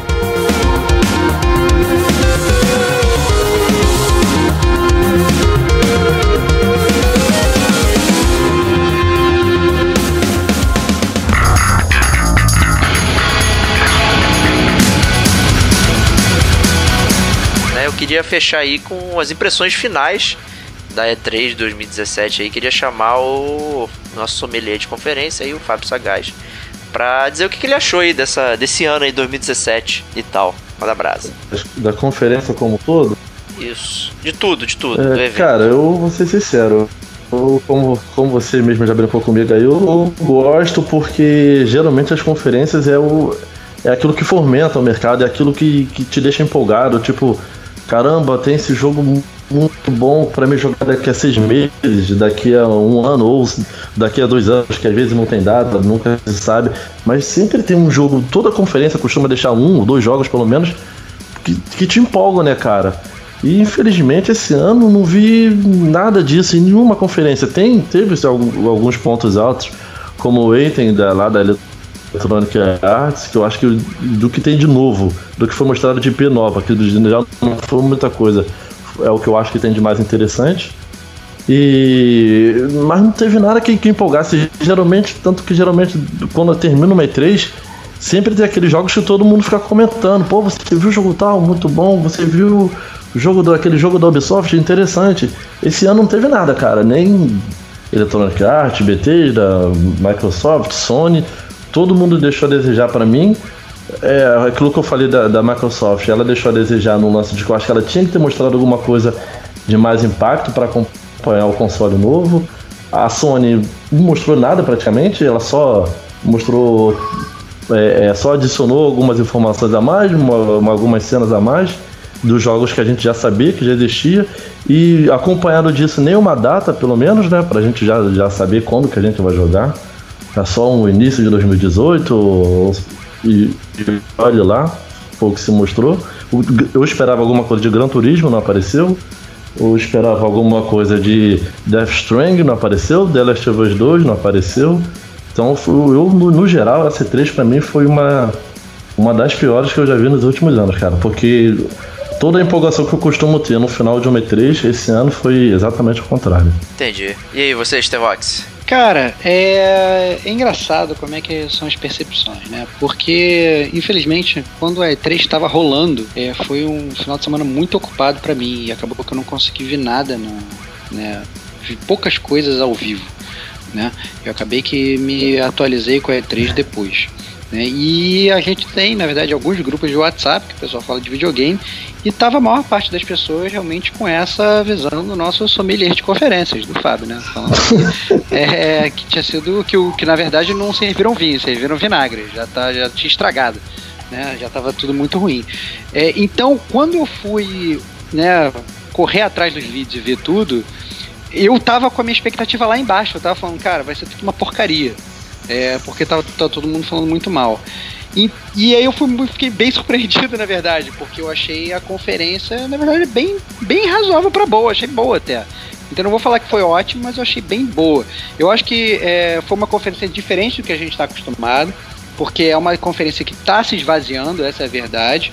É, tanto que assim as, as próprias empresas já estão fazendo conferências próprias, né? A Sony faz, a Microsoft faz, a Nintendo faz, entendeu? Então todas elas já, na verdade, já estão fazendo conferências próprias, então é por isso que, por exemplo, a gente não viu Last of Us 2, porque a Sony vai deixar para lançar só na conferência dela. É, isso, né, isso, isso, querendo ou não, de, é, de, propositalmente ou não, acaba sendo até que um boicote da E3, né, cara?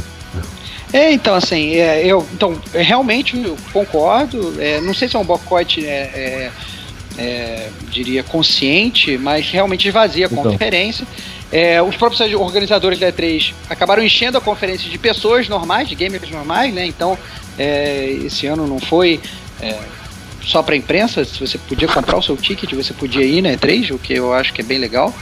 E mas de qualquer forma, assim, eu não achei que foi uma conferência ruim, não. Eu achei que foi boa, eu achei interessante. Eu vi, fui surpreendido por coisas que, que realmente eu não achava que fossem vir, como o remake do, do Shadow of the Colossus, entendeu? Saíram coisas que eu já sabia que iam sair, que eu já tô ansioso, tipo God of War, entendeu? É, a Microsoft, eu achei que fiquei muito feliz com a conferência dela, porque por mais que, por exemplo, ela até vai lançar um, um videogame novo com um nome horrível e com um preço absurdamente caro, eu acho que ela não entregou os pontos, ou seja, ela está realmente correndo atrás, trouxe muitos, muitos jogos na conferência, entendeu? A própria Ubisoft, que eu achei que fosse só Assassin's Creed, veio com né, os Skull and Bones, aquele de pirata que a gente já chegou a comentar, falou mais do, do, do, veio com Beyond Good nível 2 que o Diego ficou babando.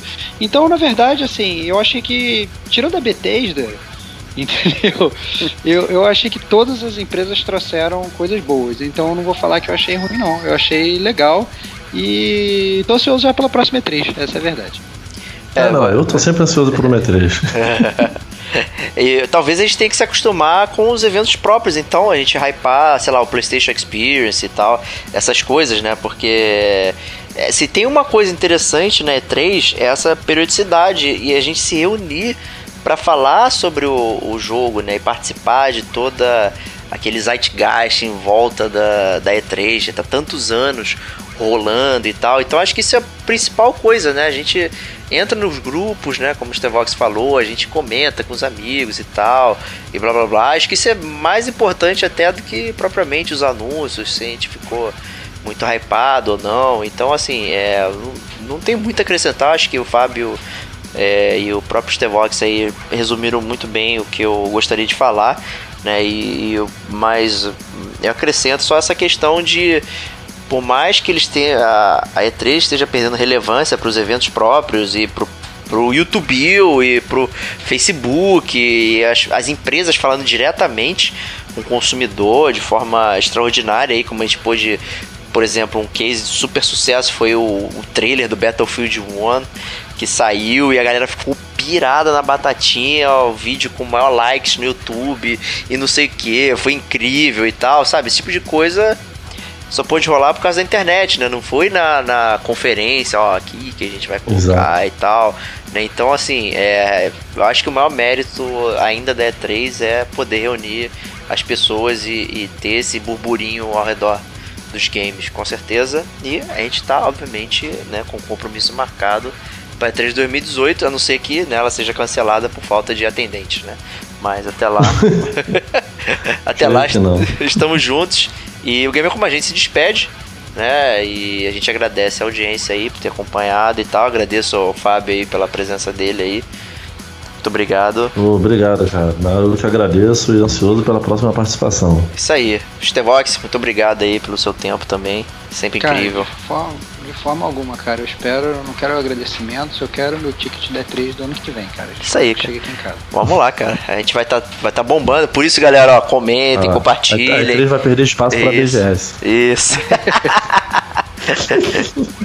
e com essa pérola aí do nosso sommelier de conferência, o cara que sabe o que tá falando, a gente se despede e se vê na próxima semana. Um grande abraço e até lá. Oh, yeah!